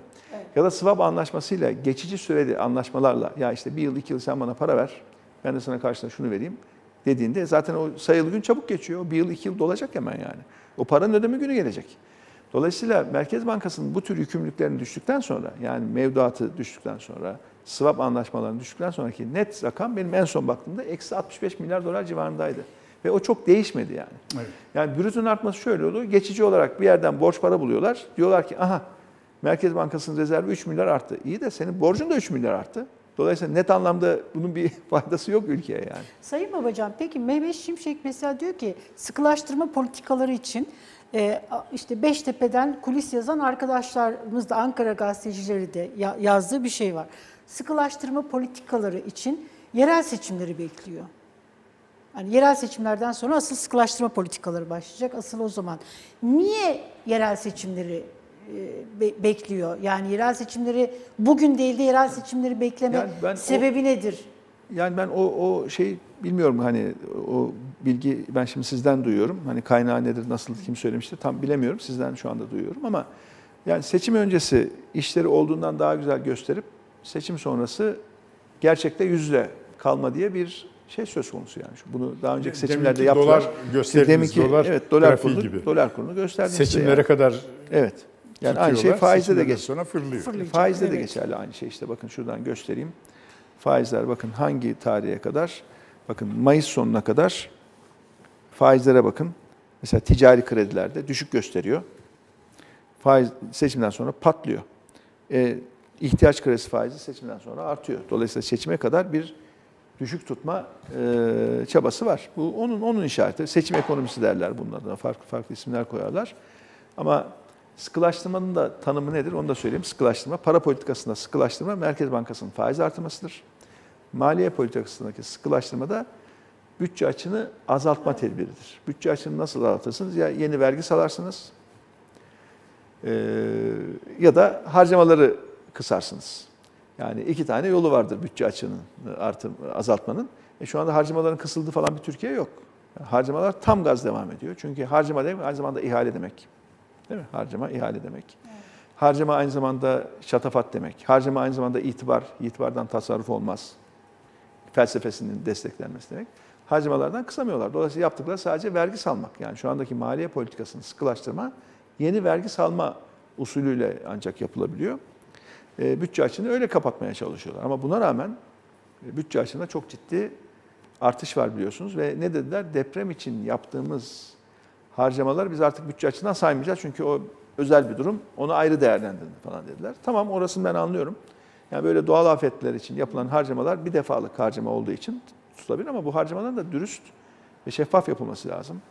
İhale kanununa, mevzuatına uygun yapılması lazım. Eğer siz o deprem için harcadığınızda da eğer yolsuzluk varsa, israf varsa o da e, ekonomi için hayırlı bir şey değil yani. Çünkü ne kadar israf o kadar borç artışı yani. Bu ikisi birbirine tamamen bağlı maalesef. Bu ihale kanunu deyince e, hatırladım. E, Sayın Mehmet e, Şimşek'in e, Hazine e, Bakanı olduğu dönemde e, Plan Bütçe Komisyonu'nda yaptığı bir konuşma e, var. E, Çok iyi hatırlıyorum. E, diyor ki Sayıştay raporları benim gözümü açtı. Yetkim olsa ihale kanunundaki bütün istisnaları yani davet usulü, istediğine ihale verme usulünü tamamen kaldırırım diyor. Şimdi böyle bir teşebbüste bulunurum işte yetkisi var. Mesela ben bunu ilk 90 günde beklerdim. Hükümet hani ilk 90 gün dediniz ya. ilk Yani 90 günde beklerdim. biri Tabii. buydu.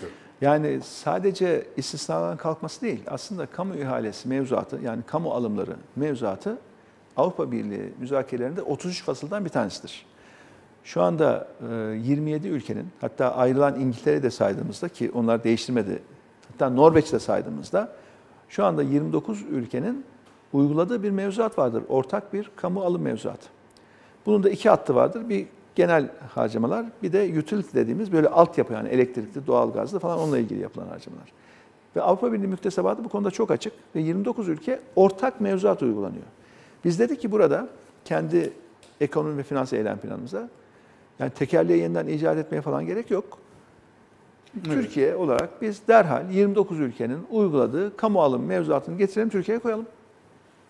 Çünkü bu ülkelerde yatırım var mı? Var. Kamu harcaması var mı? Var. Ama aynı zamanda bu ülkeler denge kontrol mekanizmalarının Türkiye'den daha iyi çalıştığı ülkeler, şeffaflığın Türkiye'den daha iyi olduğu ülkeler. Şeffaflık endeksindeki yerimiz belli bakın. Yani ondan hiç bahsetmiyoruz. Ha, şurada onu da getirdim. Bakın şeffaflık endeksinde Türkiye'nin geldiği durum. Buradan almışız. İşte benim ekonomi yönetimimin başında olduğu dönemde artmış, artmış, artmış, artmış, artmış. Ondan sonra geriye düşmüş tekrar neredeyse başladığımız noktaya inmiş Türkiye şeffaflık endeksinde. Bu niye? İşte bütün bu kamu alımları, yolsuzluk, bütün bunların arkasında bu var yani. Şeffaflık endeksindeki gerileme var. Dolayısıyla burada yapılması gereken Türkiye'nin derhal o Avrupa Birliği'nin 33 faslından bir tanesi kamu alımları faslını alması, mevzuatına tercih etmesi. İnanın bu ilk 90 günde rahat yapılabilecek bir şey. Peki iş. 90 günde biliyorsunuz yapılacak- Avrupa ilk ilk ilk baş müzakereciyim ben Evet. Avrupa Birliği'nin ilk Evet. 3 yıl Türkiye'nin o sıfırdan başladığı noktada çok büyük mesafe kaydettik. 33 fasılda birden ilerleme kaydettik.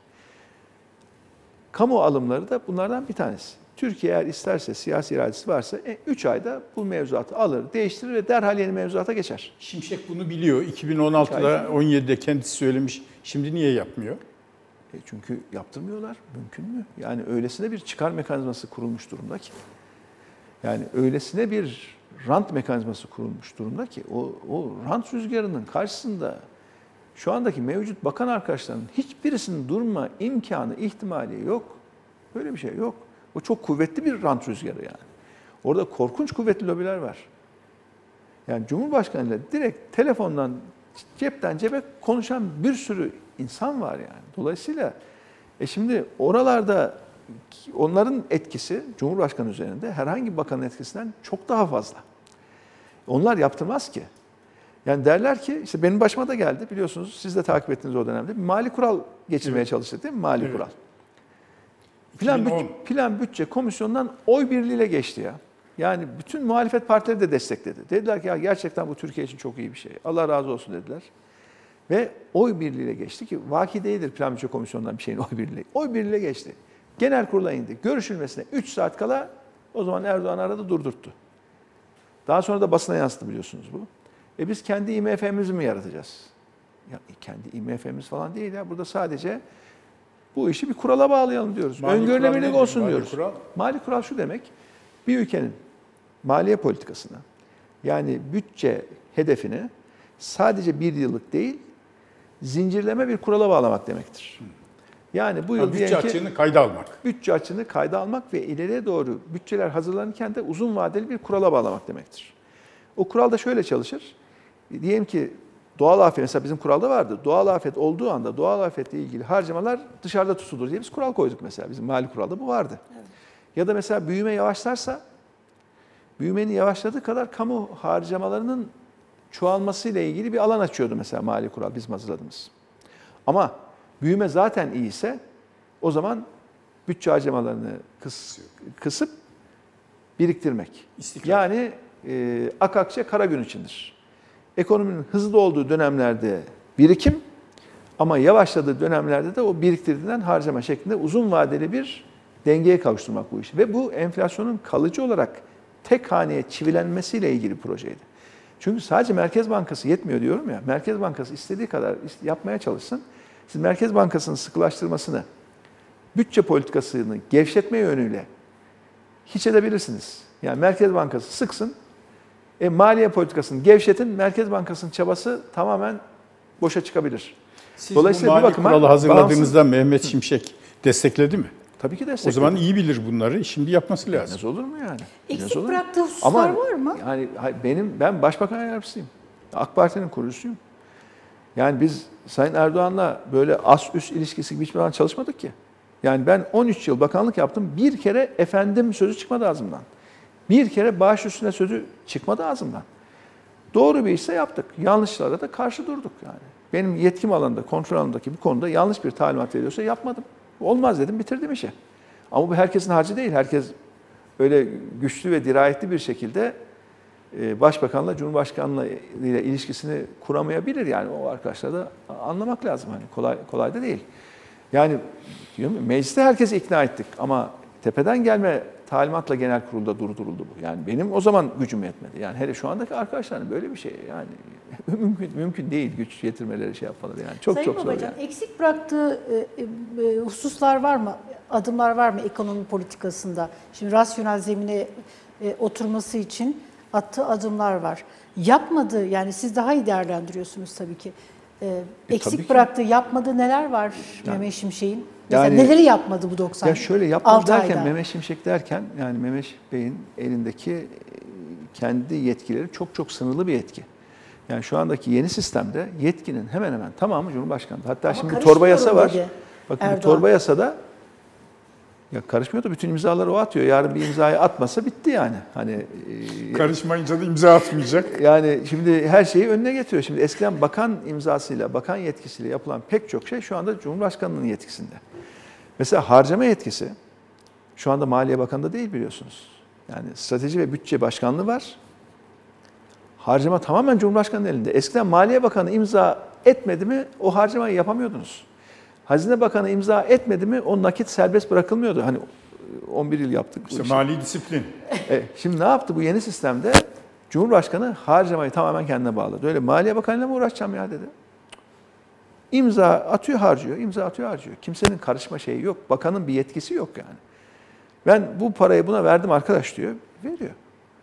Bakanın yetkisi yok ki şu anda. Bak onu unutmayalım. Yani bütçe meseleleri, harcama yetkisi Cumhurbaşkanı'na doğrudan bağlandı yeni sistemde. Eskiden Maliye Bakanı ödeneğe serbest bırakacak. Hazine Bakanı nakdi sağlayacak ancak ondan sonra o harcama gerçekleşirdi. Yani hani nasıl kasalı, çift kilitli kasalar olur böyle. iki anahtarı Evet. getirirsiniz, iki anahtarı çevirirsiniz, kasa öyle açılır. Eskiden sistem öyleydi. Şimdi tek Yani anahtar. Maliye Bakanı'nın anahtarı, Hazine Bakanı'nın anahtarı, çift anahtar olmadan kasa açılıp harcama yapılamazdı. Şimdi anahtar manahtar zaten öyle bir şey yok. Erdoğan ver buna parayı diyor, bitiriyor işi. yani böyle bir ülkede mali disiplini falan bahsedemezsiniz. Olmaz yani. Olmaz. Şu Eğer gerçekten mali mi disiplin kaygısı olsa e, külliyenin bütçesinin, Cumhurbaşkanlığı bütçesinin makul miktarlarda olması lazım değil mi? Şimdi bakıyorsunuz en büyük artışlardan birisi Cumhurbaşkanlığı bütçesinde şu anda. Yani onun için e, Allah bu ülkenin yüzüne baksın. Daha bugünler iyi günler. Daha Öyle bugünler mi? iyi günler. Daha iyi yani günler. Ya şu hale bakın şimdi dün Bir izleyicimiz Türk İş soruyor yerel Şimdi seçimlerden Türk İş- sonra bizi daha kötü günler mi bekliyor diye. Biraz tabii böyle sorudan ziyade bir Ya şey bu ülkenin var. vatandaşı olarak ben ülkem hep iyiye gitsin isterim. Yani yarınlar bugünlerden daha iyi olsun Tabii. isterim. Bunun için de dua ederim. İnan her gün bu için ben dua ediyorum. Ya bu ülkenin yüzüne bak Allah'ım diyorum. Ya daha iyiye gitsin ülkemiz diyorum. Ama öte yandan yani tam 11 yıl bu ülkenin ekonomisini yönetmiş birisi olarak ve aynı zamanda Dışişleri Bakanlığı yapmış birisi olarak da ülkenin nasıl yönetildiğine baktığımda maalesef e, ümitkar olamıyorum maalesef. Dolayısıyla e, yani şu hale bakın işte açlık sınırı açıklandı değil mi? Daha dün TÜİK, şey, e, Türk İş tarafından şu emekli maaşlarıyla açlık sınırına bakın. Ne zamandan başlıyor grafik? 2021'de. 2021'de bakın birbirine yakın iki rakamdan bahsediyoruz değil mi? Açlık sınırı ve emekli maaşı. aç- Açlık sınırı. Kırmızı açlık sınırı, mavi en düşük emekli maaşı. En düşük emekli maaşını 1 Temmuz'da atladılar, arttırmadılar. 7500'e gidiyor. Açlık sınırı neredeyse onun iki katına yaklaşmış ve bu aralığa kadar gidecek. Bu 14 bin lira, dikkat edin bu Kasım rakamı. Aralıkta biraz daha artacak bu yani açlık sınırı. Ve Aralıkta hala emeklimiz 7500 lira maaş alırken açlık sınırı çıkacak belki 14 bin küsüre, 14 bin 500'e mesela. Ya asgari ücrete bakın. Şimdi asgari ücreti artıracağız diyorlar. İşte açlık sınırıyla asgari ücret arasındaki makasın açıklığını görüyorsunuz burada. Bu daha da açılacak yıl sonuna kadar. Yani ve ne diyorlar? Beklenen enflasyon kadar artacağız diyorlar asgari ücreti değil mi? Beklenen enflasyon. Gelecek yılın enflasyonuna göre. Ya sen önce şu farkı bir ödesene millete. Ne gelecek yılın enflasyonuna? Şu anda enflasyon borcun var asgari ücretliye değil mi? Asgari ücretliye şu birikmiş enflasyon borcunu önce bir öde. Ondan sonra üzerine bir de gelecek yıl beklenen öde. Bir de üstelik asgari ücretli de emeklide bir refah payı kavramı vardır. Refah payı. Değil mi? Biz yıllarca yaptık bu işi. Nedir? Gerçek enflasyon artı refah payı. Yani madem ülke büyüyorsa bu büyümeden, bu refah artışından emekli de asgari ücretli de yararlanmalı. Refah payı o demek. %6 büyüdüysek Evet yüzde altı büyüdüysek bu yüzde altı büyümeden gerçek enflasyon artı altı bir refah payını ver bakalım. Yoksa sermayenin milli gelirinden art- aldığı pay artıyor. İş gücünün milli gelirinden aldığı pay düşüyor demin grafiklerine gösterdim. Denizbank vurgununu takip ediyor musunuz? Futbolcuların Evet, dolandırılma. evet. Yani tabii yargıya intikal etmiş bir konu. Evet. Basına düştüğü kadarını biliyoruz. Dosyaya hakim değiliz. Yani Tabii. hani yargı dosyasını Ya önümüze alıp bir şey bakmadık çıkıyor. yani. Evet. Ee, saadet Yani basında- zincirleri, çürümeler, işte kara para aklama, güzellik salonları üzerinden kara para aklama. Bir tarafta da işte Gri Türk- liste, gri liste. yolsuzluk algı indeksi. E, mesela Ali Yerlikaya'nın yaptığı, İçişleri Bakanı'nın yaptığı operasyonları görünce insan bir anda mesela iktidar değişti zannediyor. Yani yeni iktidarın yeni bakanı e, Gibi. gibi hissettiriliyor. E, neler düşünüyorsunuz? Nasıl Şimdi şu yorumluyorsunuz bütün Demin bunları? gösterdiğim Bu- şeffaflık endeksi var ya. Evet. Bu şeffaflık endeksi aslında yolsuzluk algı endeksidir. Yani bunu ters çevirin. Evet. Yani şuna göre bir simetrinin hani aşağıya doğru. Bu aslında yolsuzluk algı endeksidir. Tersten okuduğunuzda. Dolayısıyla Türkiye'de yolsuzluk algısı artıyor. Şeffaflık azalıyor. Bu birbirine tamamen birebir bağlı konular. Şimdi şöyle bir iklim var Türkiye'de maalesef. Özellikle 2018'den bu yana yani başkanlık sisteminden bu yana e, alın teriyle, bilek gücüyle, hakla, adaletle para kazanmak çok çok zorlaşmış durumda. Fırsat eşitliği içerisinde işleyen bir ekonomik düzen yok. Ancak kayırmayla, özel dizayn edilmiş ihalelerle ve e, özel desteklenen şirketlerle, kişilerle yürüyen bir ekonomik düzen oluştu Türkiye'de. Yani böyle bir artık iklim var. Şimdi böyle bir iklimde e, alın terinin, bilek gücünün karşılığını alamadığınız bir iklimde, fırsat eşitliğinde olmadığı bir iklimde insanlar bu sefer ne yapıyorlar? Kolay yoldan hızlı para kazanmanın yollarına bakıyorlar. Çünkü adil rekabet içerisinde, fırsat eşitliği içerisinde para kazanma imkanları iyice daraldı daraldı. Sıkıştı orası yani. Dolayısıyla ilişkilerle nasıl para kazanırız? Ya da özel düzenlemelerle nasıl para kazanırız? Buradan nasıl bir şöyle iyi kazanç sağlarızın peşinde insanlar. Şimdi bu iklim böyle olduğu sürece bu tür hadiseler olur Türkiye'de. Yani isterseniz adına kara para deyin, ister- isterseniz adına kaçakçılık deyin. Hele hele bu düzenlemelerin arkasında, o kurguda ilgili bakanlık varsa, yargı bir şekilde işin içindeyse ve hukuku çiğneyenler, kanunları çiğneyenler, iş yargıya düştüğünde bir şekilde korunuyorsa, yani adalet yerini bulmuyorsa, yeteri kadar bir yaptırım ceza yoksa o zaman bazı insanlar çok geniş bir hoyratlık alanı açılıyor. Ve o hoyratça kullandıkları alandan da ölçüsüz, hesapsız kitapsız para kazanma imkanı oluşuyor. Ee, aslında bu olanları şöyle büyük resme baktığımızda onu görüyoruz yani. Fakat şurada şu da önemli tabii. Finansal okuryazarlık çok önemli bir konu. Finansal okuryazarlık. Yani toplumun bu konuda e, bilinçli olması çok önemli. Yani Nasrettin Hoca'nın meşhur bir hikayesi var biliyorsunuz. Bu tencerenin e, doğurması ya da ölmesi hikayesi. Şimdi hani vatandaşlarımızda birisi gelip de ya seni bak tencere doğurdu diyorsa ya ona dikkat etmesi lazım. Yani ya böyle bir şey yok. Yani helalinden, hakkından büyük paralar kazanmak normal bir ekonomik düzende kolay değildir. Çok istisnaidir yani. Yani hakkıyla, helalinden, alın teriyle, bilek gücüyle kazanılan para o hakkaniyet çerçevesinde bir para olur. Yani neredeki, nerede ölçüsüz para kazanılıyor? Orada büyük ihtimalle diyorum, hani ihtiyatlı konuşuyorum çünkü çok istisnai olabilir. Büyük ihtimalle orada haksızlık vardır, hukuksuzluk vardır, e, haksız oluşmuş bir rant vardır, bir şeyler vardır yani. E, buna dikkat etmek lazım. Bu tür düzenlemelere Ponzi düzenlemeleri denir. Ponzi bundan belki 100 sene önce e, yaşayan bir insanın soyadı, oradan geliyor. E, ve Ponzi oyunları şöyledir ki Türkiye'de bir dönemler biliyorsunuz bu banker hadisesi vardı. Unutmayalım bankerler vardı. Türkiye'de bir dönemler bu holdingler vardı. Hani Avrupa kaynaklı holdingler. Kendilerine biraz da böyle bir dini bir e, görüntüyle e, insanlardan para Avrupa'daki toplayan, Türk işçilerinin e, parasıyla kurulan holdingler. kurulan ama aynı zamanda Türkiye'den de para Evet. toplayan. Şimdi bunların çoğunda, çoğunda istisnalar hep olabilir. Onun için hani kimsenin hakkında yemek istemem ama çoğunda model şu. Bu Ponzi modellerinde. Yani insanlardan para topluyorsunuz.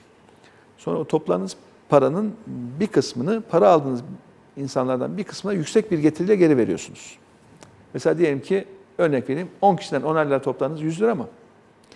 O 100 liranın 20 lirasını o 10 lira aldığınız kişilerden birisine veriyorsunuz. Bak senin 10 liran 20 lira oldu diye. O diyor ki ya iyiymiş diyor. Az, o zaman sen 20'yi al diyor. Üzerine bir 20 daha sana vereyim diyor.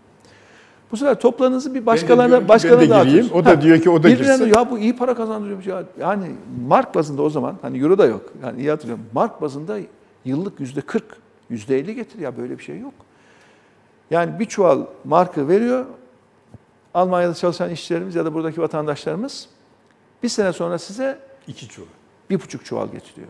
Ya al bu bir buçuğu diyorsun, bir, bir çuval daha veriyorsun. Çünkü gelecek sene daha çoğunu getir diye. Halbuki ortada doğru düzgün kazanç mazanç yok yani. Sadece göz boyama var ve insan kanları. Daha sonra, ve bu, bu tür ponzi mekanizmalarında bu oyunu oynatan kazanır. Çünkü bunu oynarken oynarken elinde sürekli para var ya bir gün gelir elindeki parayla beraber yok olur. Hani tencere doğursun diye para verenler de ortada kalır yani.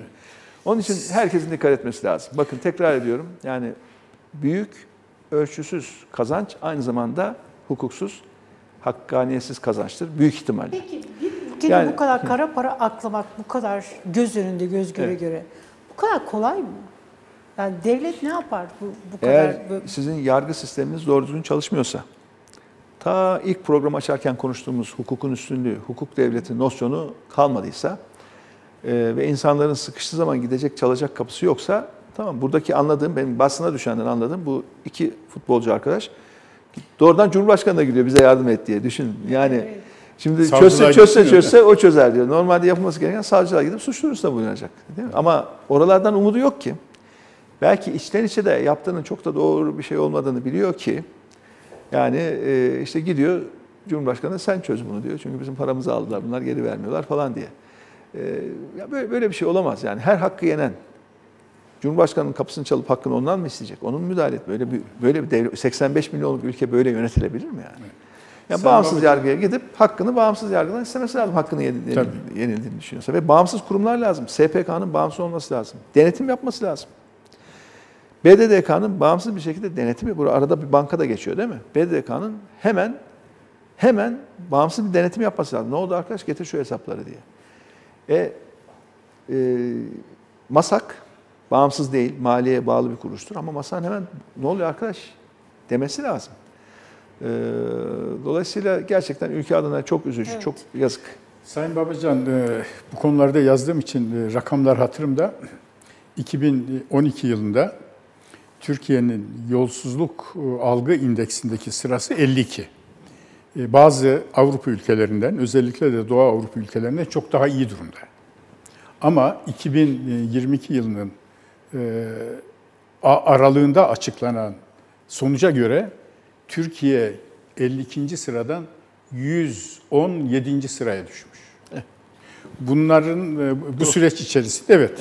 E, Onlar şeffaflık, Bunun e, benim dediğim yol, yolsuzluk algı indeksi. Tersten okumanız ve Evet. sıralanması. Doğru. Siz Rakamlar o dönemin yani. bir bölümünde bakandınız, e, bir bölümünde partili milletvekiliydiniz. Ne yaptınız? Yolsuzlukla mücadele konusunda ne gayret ettiniz? Neyiniz oldu? Şimdi buradaki en önemli konu bakın şu benim bakanlık yaptığım dönem kabaca şu dönem. Yani endeksin nispeten böyle artışta. inişler çıkışlar var ama artış olduğu dönem. Dolayısıyla biz o dönemde ne yaptık? Mesela 2003'te ilk yaptığımız şeylerden bir tanesi kamu ihale yasasını baştan sona değiştirmek oldu. Neye göre değiştirmek oldu? O zaman e, hem Avrupa Birliği'ne göre hem de e, bu e, o zamanlar biz OECD ile yakınız, işte Dünya Bankası ile çalışıyoruz. Dolayısıyla o kurumların önerdiği Greco yüksek var. standartları. Evet. Hatta o çalışmada iki bürokrat arkadaşımız vardı. Benim yakın çalıştığım. Birisi Naci Abal. O zaman Maliye Bakanlığı danışmanıydı Naci Bey. Bir de bir arkadaşımız daha hazineden bir arkadaşımız. Ben o ikisine vermiştim o görevi. Demiştim ki bakın Avrupa Komisyonu ile görüşün. Dünya Bankası ile görüşün.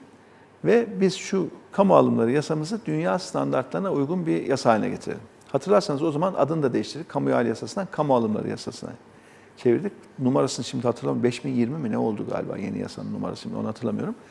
Ve o yasaya gittim. Mecliste Maliye'nin o zaman rahmetli Akdağ Maliye Bakanı ama meclise gittim ben geçirdim o yasayı. Ve o dönem harcamacı bakanlar derdik biz onlara. Yani yani biz para sağlayıcı bakanlar, bir de harcama parayı harcayan bakanlar, işte yatırımcı bakanlar, harcamacı. Harcamacı bakanlardan bazılarıyla böyle olduk. Dediler ki, hatta beni bir bakan, e, ismini söylemeyelim şimdi, Söyleyin. basına şikayet etti. Bu babacan bize iş yaptırmayacak dedi, bu, bu yasayla dedi, bu kamu alımı. Ben iş yapamayacağım, yatırım yapamayacağım arkadaş dedi. Sonra döndü dolaştı bir yasayı çıkarttık. Eski yasaya göre ihale edilen projeler çok büyük maliyetlerle biterken yeni yasaya göre verilen ihaleler çok daha makul maliyetlere bitmeye başladı. Ama ne oldu daha sonra? Torba yasa var ya. Meclisten gelen geçen torba yasalara her bakanlık tuttu kendisini ya da kendi harcama alanlarını istisna tutacak maddeler eklemeye başladı. İstisna A, istisna B sonra harf bitti. A'dan Z'ye geldi harf bitti yani alfabede. O kadar çok istisna oldu. Ee, Ve bütün bu istisnalara rağmen Durmuş Yılmaz 180 civarında e, bu tür e, ihale kanununda Evet. e, değişiklik yapıldığını söylemiş. ama hangi ihale kanunu? Benim zamanında çıkarttığım ihale kanunu. Biz zaten baştan sıfırdan yeniden yazdık yasayı. Yani kamu eski kamu ihale yasasını bitirdik ama eski ihaleler hani o genel hukuk ilkeleri çerçevesinde eski kanuna göre gitti ama yeni ihaleler yeni kanuna göre. Hangi yeni kanun? Benim çıkarttığım bu 5020 diye hatırlıyorum yanlış hatırlamıyorsam ona ona göre.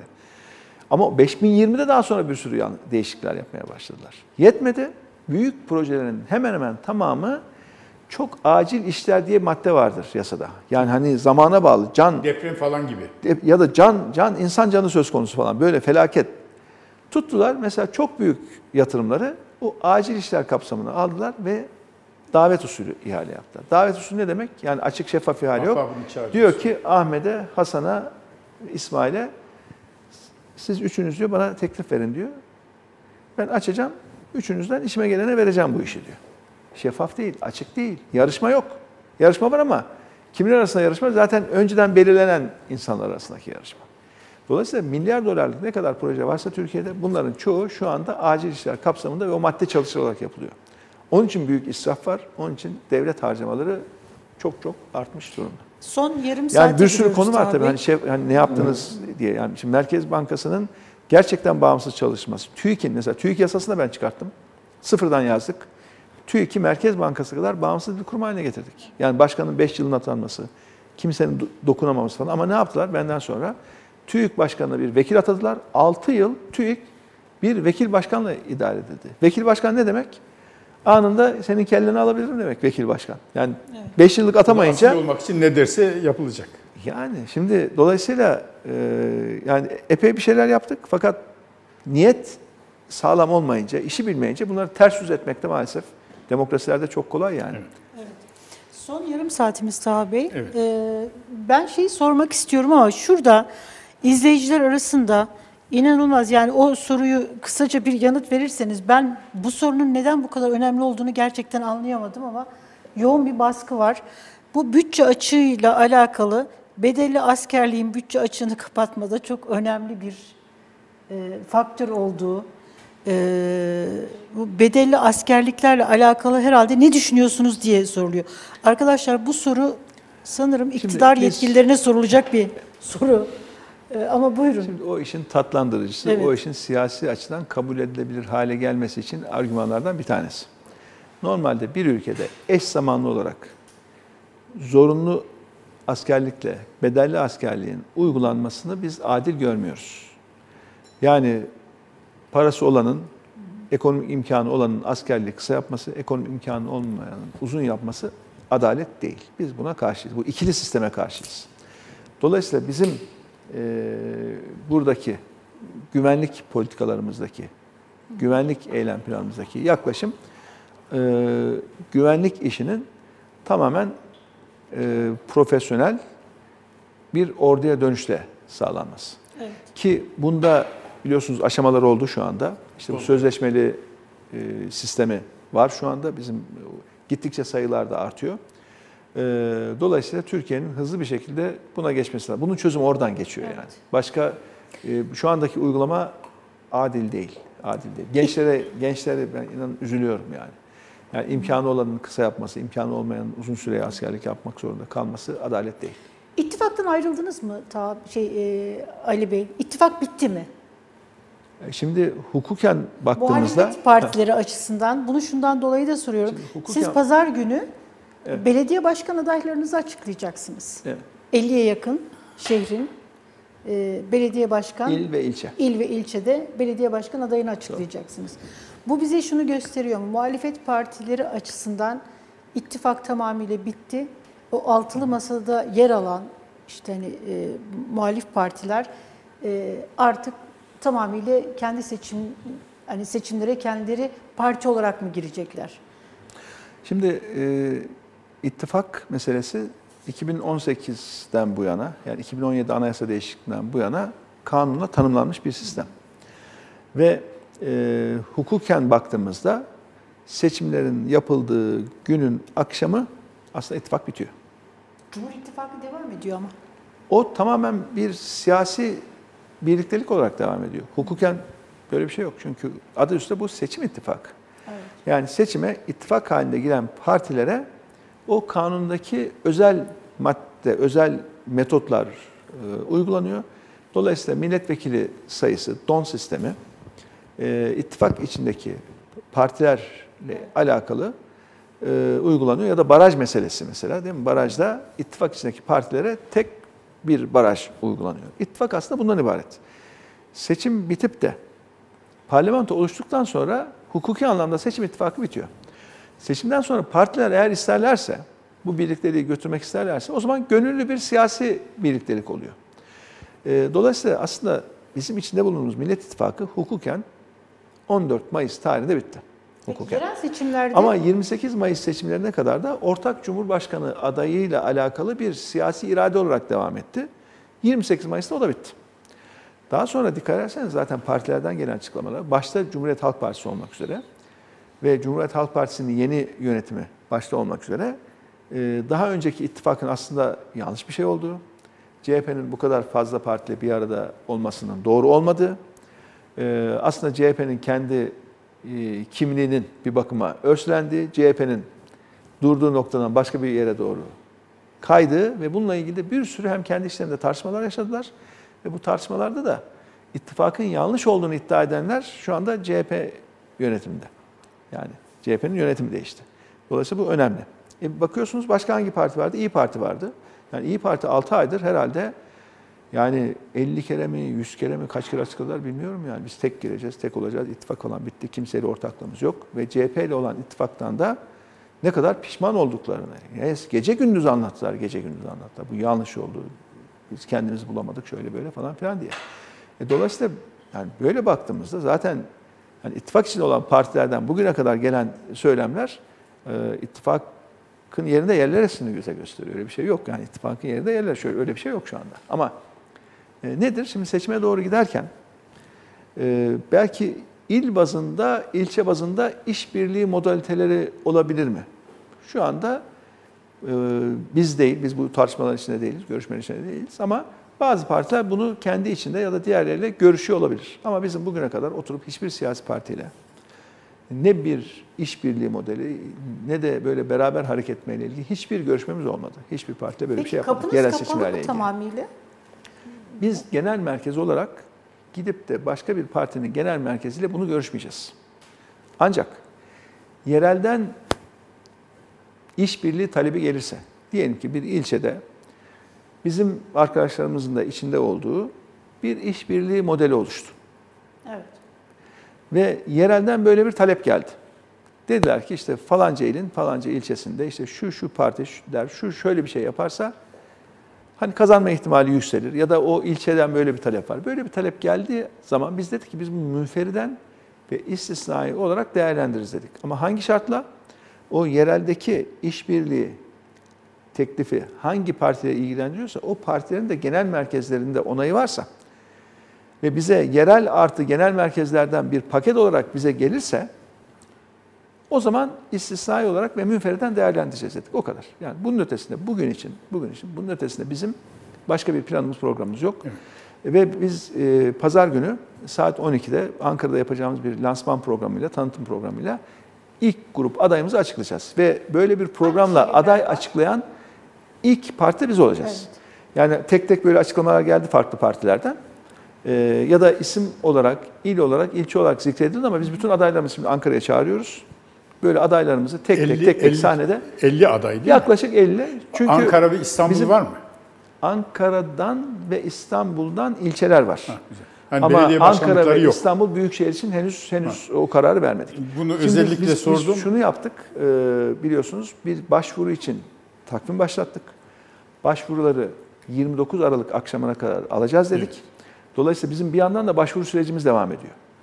Bir yandan bu başvurular gelirken bir yandan da bizim e, şu andaki mevcut teşkilatımızdan, il başkanlarımızdan ve ilçe başkanlarımızdan ben aday olmak istiyorum diyenler oldu epeyce. Ya da il ve ilçe teşkilatlarımızdan bizim ilimizde, ilçemizde çok iyi bir aday var ve biz teşkilat olarak bunun arkasındayız. Biz destekliyoruz. Siz de genel merkez olarak uygun görüyorsanız bu arkadaşın adayımız olmasını istiyoruz diyenler oldu. Dolayısıyla bizim pazar günü yuvarlayarak söylüyorum çünkü son dakikaya kadar isimler gelebilir. Evet, tabii. Bunda da açığız yani. Mesela diyelim ki bugün İstanbul'dan bir ilçeden daha mesela geldi, bir talep geldi. Baktık zaten bizim ilçe başkanımız, zaten tanıdığımız bir arkadaş. Tamam. Dedi ki ya ben de bu ilk grupta olmak istiyorum. Tamam dedik hayır zaten bildiğimiz arkadaşımız. Tamam sen de ilçe belediye başkanımız olarak olabilirsin dedik. Dolayısıyla son dakikaya kadar sayılar değişebilir ama yuvarlayarak söyleyeyim. Yani 50 kadar bizim belediye başkan adayımızı pazar günü açıklayacağız. Sahneye hepsini tek tek davet edeceğiz. Ve ilk defa bir siyasi parti bunu yapıyor. Yani daha önce böyle bir program olmadı Bir biliyorsunuz. etik sözleşme Genelde böyle- imzalatacağınızı duydum. Nedir bu etik sözleşme? Ha, şeyi bir bitireyim. E, Taha Bey'in sorusuna tam cevap vereyim. Bu 50 arkadaşımızın yaklaşık 10'u e, bizim sistemimizin dışından gelen adaylar ama teşkilatımızın da istediği adaylar. Geri kalan 40'ı da bizim kendi sistemimiz. Yani Partili olmayan. parti teşkilatımızda olmayan, partili ama pa- hem şu anda parti, mesela parti teşkilatımızda ne demek? İl başkanıdır, ilçe başkanıdır, yönetim kurulu üyesidir. Bunlar bizim teşkilatımızın, sistemimizin içindeki arkadaşlardır. Ama şu- parti üyemiz olan fakat teşkilatımızın dışından isimler. Mesela diyelim ki işte şu ilçe dedi ki bizim şöyle bir iyi bir arkadaş var, biz de ilçe teşkilatı olarak onun arkasındayız. Ya da il mesela dedi ki bu il belediyesi için böyle bir arkadaşımız var, biz bunu tanıyoruz. E, teşkilat olarak da bunun arkasındayız. Getirdiler. Tabii gelen isimlerin hepsini kabul etmiyoruz. Bazıları da kabul görmüyor. nihai çünkü değerlendirmeyi ve şeyi genel merkezde yapıyoruz ama teşkilattan gelen görüşleri çok önemsiyoruz. Yani bizim teşkilatımız ilçeyle, iliyle, ilçesiyle tam sağlam olarak adayın arkasındaysa o bizim için çok değerli. Çünkü beraber çalışacaklar. Değil mi? Sahada beraber kampanya yapacaklar. Dolayısıyla yaklaşık bu 50 adayımızın 40'ı sistemimiz içinden 10 tanesi de dışarıdan olacak ve ilk grubu açıklayacağız. Ondan sonra grup grup devam edeceğiz. Ne zamana kadar? Ta ki işte Şubat'ın daha YSK açıklamadı ama muhtemelen Şubat'ın 18'i, 19'u, 20'sine kadar bu süreç devam Daha edecek. vakit var. Daha Ee, var. e, tabii tabii tabii. Yani biz dedim ki bayağı erken aşamada ilk grubu e, açıklamış olacağız. E, ve etik sözleşme Elif Hanım'ın sorusuna geleyim. Evet biz e, bir etik sözleşme hazırladık.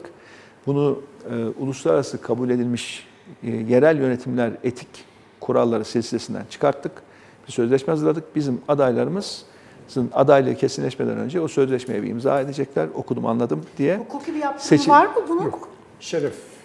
Bu bizim kendi iç siyasi yaptırımımız. Etik. Hukuki yaptırımın olması için olması için işte ne yaptık biz? Bu hem kendi eylem planlarımıza yazdık. Bununla ilgili kanun gerekiyor. Siyasi etik kanunu gerekiyor. Ama altılı masanın ortak politika dokümanını da derc ettik. Hatta Sayın Kılıçdaroğlu siyasi ahlak ifadesini daha çok kullanıyordu. Biz siyasi etik diyorduk. Hem altı partinin altına imzası olan dokümanda var hem de bizde var. Eğer seçimleri kazansaydık bunu hukuki bir formada sokup hukuki mecburiyet haline getirecektik. Ama şu anda bizim sadece bir siyasi ve sosyal taahhüt bu. Yani siyasi taahhüt Şöyle bir madde var mı? Tabii bunu şunun için sordum. Yani mesela şöyle bir madde var mı? Belediye başkanı DEVA logosuyla belediye başkanı seçildikten sonra partiden ayrılıp başka bir partiye geçmeyeceğine dair bir Ha, ifade o, var. o yok. Yok. O yok. O demokrasiye aykırı olur. O, o evet. O o Çok- e, o şey Son dönemlerde tartışılıyor Yani ya bizim- bu hususta. Yok, bizim Aslında bu burada- da bir etik tartışma Ahlak, yani. etik, Aynen, evet. Evet, Hukuki değil, evet, etik, ha, ahlaki. evet. yani öyle öyle bir şey yok. Zaten e, çok doğru da bulmayız onu. Evet. E, ama şu var. Yani belediye başkanı olduktan sonra belediye imkanlarını eşit ve adil kullandıracak. Ha. Mesela belediye imkanlarını Partizanlık kendi yapmayacak. partisine kullandırıp oradan bir menfaat sağlamayacak. Mesela bu o kadar yaygın ki Türkiye'de. Çok. Yani belediye kazandım, ah tamam diyorlar belediye kazandık artık oradan siyasetin finansmanını sağlarız. Böyle bir şey bırakın etik olmayı yasal da değil yani. Tabii. Ama mekanizmaları kuruyorlar, oluyor bu yani. Evet. Dolayısıyla buradaki amaç belediye başkanlarının seçildikten sonra herkese adil ve eşit davranması, belediye imkanlarını şahsına, yakınlarına veya kendi partisine özel kullandırmaması. Yani özü bu ama yani açıkladığımızda görürsünüz madde madde tam bir şey metni. Yani hukuki metin değil ama hukuk metinlerinden daha sağlam bir metin yani. Bayağı çok kişi birden üzerinde çalıştı. Güzel bir şey ortaya çıktı. E, bu da bizim ayırt edici özelliğimiz ama sadece onunla kalmaz. Çünkü ben sadece dürüst olacağım demek yetmiyor. Aynı zamanda Tabii. ya, iş yapması gerekiyor bizim belediyelerimizin. Yani hizmet üretmesi gerekiyor. Yani siyasi etik dürüst çalışmanın taahhüdü. Ama bir de iş üretmenin taahhüdü. O da bizim yerel yönetimler ve şehircilik eylem planımız biliyorsunuz. Ta başlarda açıklamıştık. Ee, Şimdi detayına girmeyeyim. Orada belediyecilikten ne anladığımızı, yerinden yönetimden ne anladığımızı bütün detaylarla yazdık. Onu da pazar günü yapacağımız lansman programında sadece adaylarımızı açıklamayacağız. Bizim belediyecilik anlayışımızı ve belediyecilikteki etik anlayışımızı da beraberce bir paket olarak ortaya koyacağız. Efendim ben e, Ankara ve İstanbul e, demiştim. E, Bu iki vilayetin belediye seçimlerini stratejik olarak çok önemli buluyorum. Programımızın başından beri Türkiye'nin nasıl yönetildiğini siz anlatıyorsunuz. İçinde bulunduğumuz halden de bu besbelli. Her ne kadar belediye başkanı seçmek olsa da bunun genel politikayı etkileyen bir yönde var. O bakımdan ben Ankara'da ve İstanbul'da muhalefetin tek adayla gitmesi gerektiğini fikren bir gazeteci, bir yazar olarak savunuyorum. Size sıcak gelir mi? Açıkçası Büyükşehir Belediye Başkanlığı için. bizim açımızdan, Deva Partisi açısından ben bunu zor görüyorum. Ee, Çünkü bizim e, destek vereceğimiz, şimdi genel seçim ayrı, yerel seçim ayrı. Şimdi genel seçimde biz sistemin tümünü değiştirmeye taliptik. Anayasayı değiştirmeye taliptik. Yani her şeyiyle yeni bir yönetim modeli ortaya koyacaktık. Ve altı liderin imzasıyla tüm sistemi değiştirecek. Merkezi hükümetiyle, yerel yönetimleriyle de bu yeni sistem içerisinde çalışacaktık. Şimdi mesele dönüp dolaşıp sadece belediyelere indiği zaman sistemin genelini de değiştiremeyeceğimiz için yani bizim parti olarak hani ilkelerimize, değerlerimize, e, duruşumuza e, paralel görmediğimiz, uygun görmediğimiz bir birliklerin e, içinde olmamız bizim için çok çok zor açıkçası yani. Dolayısıyla e, biz eğer e, yani bu hafta sonuna kadar e, bir aday olgunlaşsaydı ki isimler epey bir isimler doluş, dolaştı. Yani bizim İstanbul'la ilgili, Ankara ile ilgili, İzmir'le ilgili epey bir isim dolaştı kendi aramızda ama bunlar olgunlaşıp da henüz aday olarak açıklanacak noktaya gelmedi. Onun için biz bu büyük şehirlerde bir miktar daha çalışmalarımızı devam ettireceğiz. Başvurular almaya devam edeceğiz. Ama nihayetinde bizim hedefimiz e, büyük şehirler dahil her yerde kendi adaylarımıza çıkmak. İstisna, istisna yerelden gelebilecek işbirliği teklifi modaliteleri. Bu büyük Yani şehir bu- için de geçerli. Yerel deyince büyük şehir için de geçerli. Evet, tabii, tamam. tabii. Yani herhangi bir büyük şehirde, ilde veya ilçede yani bir model olgunlaşırsa ve bizim teşkilatımızdan artı diğer partilerin de genel merkezlerinden bize böyle bir teklif gelir ise münferiden ve istisnai olarak bunu değerlendirebiliriz. Ancak şu önemli, biz Türkiye toplamında alacağımız oy yüzdesini önemsiyoruz. Yani herhangi bir şehirde biz aday çıkartmadığımız anda o şehirde Deva Partisi'nin oyu Düşecek. düşecek ve sıfır olacak adayımız olmadığı zaman. Dolayısıyla herhangi bir şehirde, ilde, ilçede bizim yani sıfır çekmemiz öyle bir şey söz konusu değil yani. Dolayısıyla hani işbirliği modalitede olacaksa bizim toplamda alacağımız oy sayısını ve oy yüzdesini etkilemeyecek işbirliği modaliteleri ancak söz konusu. Mesela olur. şöyle olur Yani mesela şu olmaz ben açık söyleyeyim. Diyelim ki bir ilde e, bir parti var belediye başkan adayını destekleyeceğiz. Bizde de bir belediye başkan yardımcılığı yönelecekler. Yok öyle bir şey yani. O zaman oyda bir sıfır Şu oy alacağız. Belediye şey meclisinde yok yani. seçimlere girersiniz, oyunuzu alırsınız. Ama ikisi ayrı ayrı sayılıyor ya. Evet. Ayrı ayrı sayılıyor yani. Yani başkan- sayılıyor. başkanın oyu ayrı belediye sayılıyor, başkanlığında meclis ittifak ayrı yaparsanız belediye meclis seçimlerine ayrı girdiğinizde oradaki oyunuz belli olur. Ama aday çıkartmadığımız bir ilde belediye başkan adayımız yok. Belediye Ama meclisi. belediye meclis üyemiz var. Orada sinerji oluşmaz yani. Dolayısıyla o modeller biraz zor. Ee, dolayısıyla e, bu, bu yerel seçimlerde açıkçası biz bunu zor görüyoruz. Ha şu var, biz tabii kazanmak için çalışacağız. Bazen diyorlar ki, e, o zaman aday çıkarırsanız falancaya kaybettireceksiniz. Aday çıkarırsanız falancaya kazandıracaksınız. Ben de diyorum ki yok öyle bir şey yok. Biz amacımız adayımızın kazanması. Amacımız o. Biz adayımızı kazandırmak için çalışacağız. Ama adayımız kazanamadığı durumlarda da adayımızın kazanamaması ve aldığı oy kime kazandırır, kime kaybettirir o çok değişebilir yani. İl il değişir, ilçe ilçe değişir, isim isim değişir. Ee, Dolayısıyla muhalefeti hani bir blok olarak görüp muhalefet blok olarak burada bu yerel seçimler için böyle bir şeyden bahsetmek e, zor yani. Yani diyorsunuz ki sizin falanca ilde çıkaracağınız müstakil belediye başkanı AK Parti'den oy alarak kendisi kaybetse bile AK Parti'ye de oy kaybettirmiş olabilir diyorsunuz. Eğer kazanmak, Nereden amaç, amaç kazanmak, bağlı. amaç kazanmak ama kazanamadığımız durumda kime kaybettirdiğimiz, kime kazandırdığımız il il ilçe ilçe çok değişir Tahmin yani. etmek Öyle de lazım, doğru. olabilir, dediğiniz gibi de olabilir, hani başka türlü de Bir olabilir. de tabii şey var yani muhalif seçmenin küskünlüğü de var muhalif partilere. Evet. Yani çok daha büyük bir tepkiyle de Genel karşılaşabilir. siyasete Bütün- küskünlük var ona bakarsanız yani. Yok Cumhur Yani- İttifakı tabanında bir küskünlük yok. Ama, Ama 50, muhalif- 52 blok olarak mı görüyorsunuz yoksa %52 içerisinde benim gördüğüm en az %15-20'lik bir kesim var ki aslında hiç de mutlu değil. Yeterince alternatif olmadığından biraz da içerisinde. mecburiyetten evet evet yani o %52'nin içerisinde en az 15-20 puan öyle çok da mutlu, keyifli bir şekilde o desteği vermiş değil. Biraz alternatifsiz gördüklerinden ya da bizim tarafa tam güvenemedikleri için dönüp dolaşıp e, o desteği verdiler. Onun için orada böyle monoblok %52'lik bir seçmen kitlesi olduğunu ben düşünmüyorum. Orada çok farklı farklı hissiyatta insanlar var. Ee, Peki yani buna %48'deki baktığınızda- hissiyatın çok benzerini en az öbür tarafta da 15-20 puanlık bir kesim görüyorum ben yani. Bir sözünüz dikkatimi çekti. Yanlışsam lütfen düzeltin. Dediniz ki e, Cumhur İttifakı'nın içerisinde yani AK Parti tabanını söylüyorsunuz. Orada bir yüzde 10-15'lik bir blok var. Mutsuz. Çaresizlikten oy verdiler. Çözüm Evet yani şu anda alternatifsizlikten. şu anda hükümetten hiç memnun değiller. Yapılanların yanlış olduğunu düşünüyorlar. Ee, Ve kerhen gidip oy verdiler. Kerem. Bu 52 puanın Bu gerçek. 15-20 Bunu puan. biz de gö- 15-20 puan. Görüyoruz. Ben evet. Kerhen dediniz ya. Burada buna baktığınızda e, 14 20 e, 28 Mayıs işte hani Millet İttifakı şeyine baktığınızda ya biz o ittifakın içerisinde olmasaydık aslında oraya gidecek oylar, Kerhen giden oylar gitmezdi. Biz seçime kendimiz girseydik diyor musunuz? Bu tür bir eleştiri ya da bir değerlendirme parti kurullarınızda Yani yapıyor Şöyle musunuz? biz münferiden seçime girseydik, münferiden kendi Cumhurbaşkanı adayımızla ve kendi milletvekili adayımızla seçime girseydik bu deva için çok daha olumlu bir sonuç oluşturacaktı. Burası kesin yani. Deva için, Yanlış Deva Partisi için.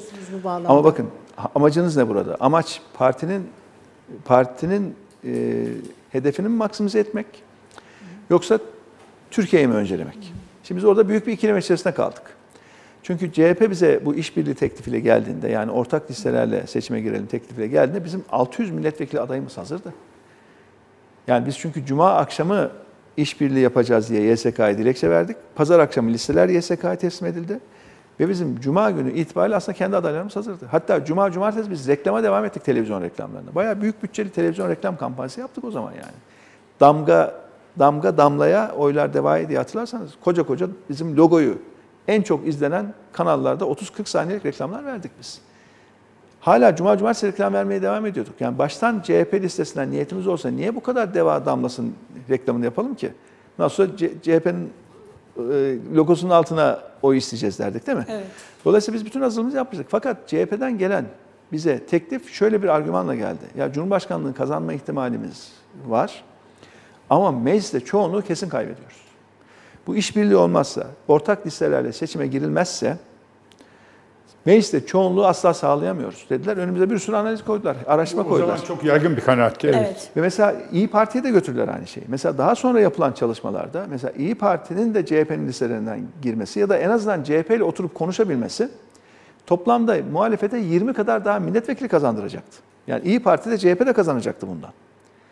Ama onu yapamadılar. Yani ortak liste sa- sanırım 5 isim verdi İyi Parti. CHP'nin listesinden alın, bunu siz listenizden koyun diye. O şekilde ortak listeye girdiler ama bazı illerde CHP ile İyi Parti rakip olarak yarıştı. Yani bir yandan Kemal Bey'e Cumhurbaşkanlığı için oy istediler. Bir yandan da ama CHP oy vermeyin bize oy verin dediler. Ve bizim yaptığımız ve başka yapılan analizlerde de toplamda İyi Parti artı CHP yaklaşık 20 milletvekili kaybetti bu yüzden. Dolayısıyla biz de öyle yapabilirdik. Biz devayı önceleriz. Kusura bakmayın. Türkiye bizim önceliğimiz değil. Biz aldığımız oyun ve aldı, çıkarttığımız milletvekili sayısına bakarız diyebilirdik ama bunu demedik. Önce Türkiye dedik. Önce Türkiye dediğimiz için de partimizin kimliği açısından bedel ödedik. Yani partimizin kimliği açısından. Yani parti kimliğimizi örselemiş olduk bir başka partinin listesinden seçimlere girerek. Yani bundan da zarar gördük. Ama bunu, buna niye razı olduk? Önce Türkiye dediğimiz için ve seçimleri kazanma durumunda mecliste de çoğunluğu sağlamaya katkımız olsun diye bunu yaptık. Dolayısıyla e, o günkü aldığımız kararların biz arkasındayız onu söyleyeyim. Yani bizim biz tarihin doğru yerinde durduğumuza inanıyoruz. Çünkü demokrasi dedik, insan hakları dedik, özgürlükler dedik, parlamenter sistem dedik. Bugün hala aynı şeyi söylüyoruz. Ve mevcut anayasaya göre 50 artı 1'in ancak işbirlikleriyle, ittifaklarla sağlanabileceği gerçeğini de görmemiz gerekiyordu. Evet. Yani öbürü şey olurdu, öbürü iktidar olma iddiası olmazdı. Öbürü ben ya siyaset oyunu oynamak istiyorum iddiası oldu. Ben siyasette oyun, oyuncu olayım, oynayayım. Yani o şekilde bir birliktelik iktidar olma iddiasıydı aynı zamanda. E, Sayın Erdoğan da yapmak zorunda kalmadı mı? Hatırlayın şöyle bir kronolojik olarak bakın. Biz ortak adayı açıkladık.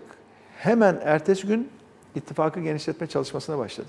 Gitti yeniden refahı zorlayarak, ısrarla kattı. Gitti Hüdapar'ı kattı. DSP'yi zaten DSP ile beraberler. Ve hatırlayın hemen sonra bizim altılı masaya laf ediyorlardı.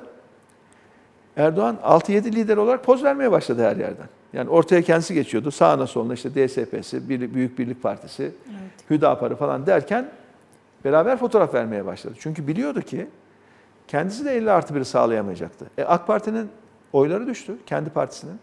Ya bunu hiç konuşmuyor, hiç gündeme getirmiyor değil mi? Kazandım diyor. Ama bir dakika. Senin genel başkanı olduğun partinin milletvekili sayısı düştü. 290'lardan 260'lara düştü. E, oy yüzdesi düştü. O düşen oy yüzdesini ancak daha fazla ortakla Erdoğan telafi edebildi ve ondan sonra o yüzde 52'yi bulabildi. Yani dolayısıyla yani o ittifak siyasetinin biz genel seçimler için doğru iş olduğuna inanıyoruz. Seçimi eğer kazanmaya niyetlisiniz ve iktidar olmak istiyorsanız. Yok iktidar ben ya iktidar diye bir derdim yok. Zaten biz şöyle bir, bir yüzdemiz olsun yeter. Biz bunu tamamen bir ideolojik mesele olarak görüyoruz. Ee, bir sivil toplum hareketine benzer olarak bir şey görüyoruz. Bizim küçük olsun bizim olsun diyebilirdik.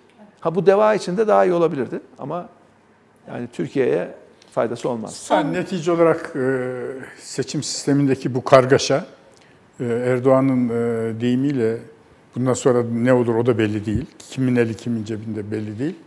E, bu kargaşa bile Cumhurbaşkanlığı hükümet sisteminin e, Türkiye'ye ne kadar kötü geldiğini, Tabii tabii. e, Bakın 50 artı bir güçlendirilmiş parlamenter sisteme dönmenin ve ona göre bir seçim kanunu yapmanın da Tabii. ne kadar zaruri olduğunu gösteriyor. Şimdi 50 artı birden şikayet ediyor değil mi? Evet. Yanlış oldu diyor. Değiştirmek lazım diyor. Geçen ilk defa söyledi. Önce baş, başkalarına bir test ettirmişti geçen senelerde. E, şimdi ilk defa kendisi söyledi ama Bahçeli kesin karşı çıktı. Çünkü Bahçeli'ye ihtiyacı kalmayacak o zaman Erdoğan'ın 50 artı bir kalkarsa. O itiraz etti. Ben geçen haftada bu hafta da söyledim. Dedim ki ya hiç uğraşmayın bakın.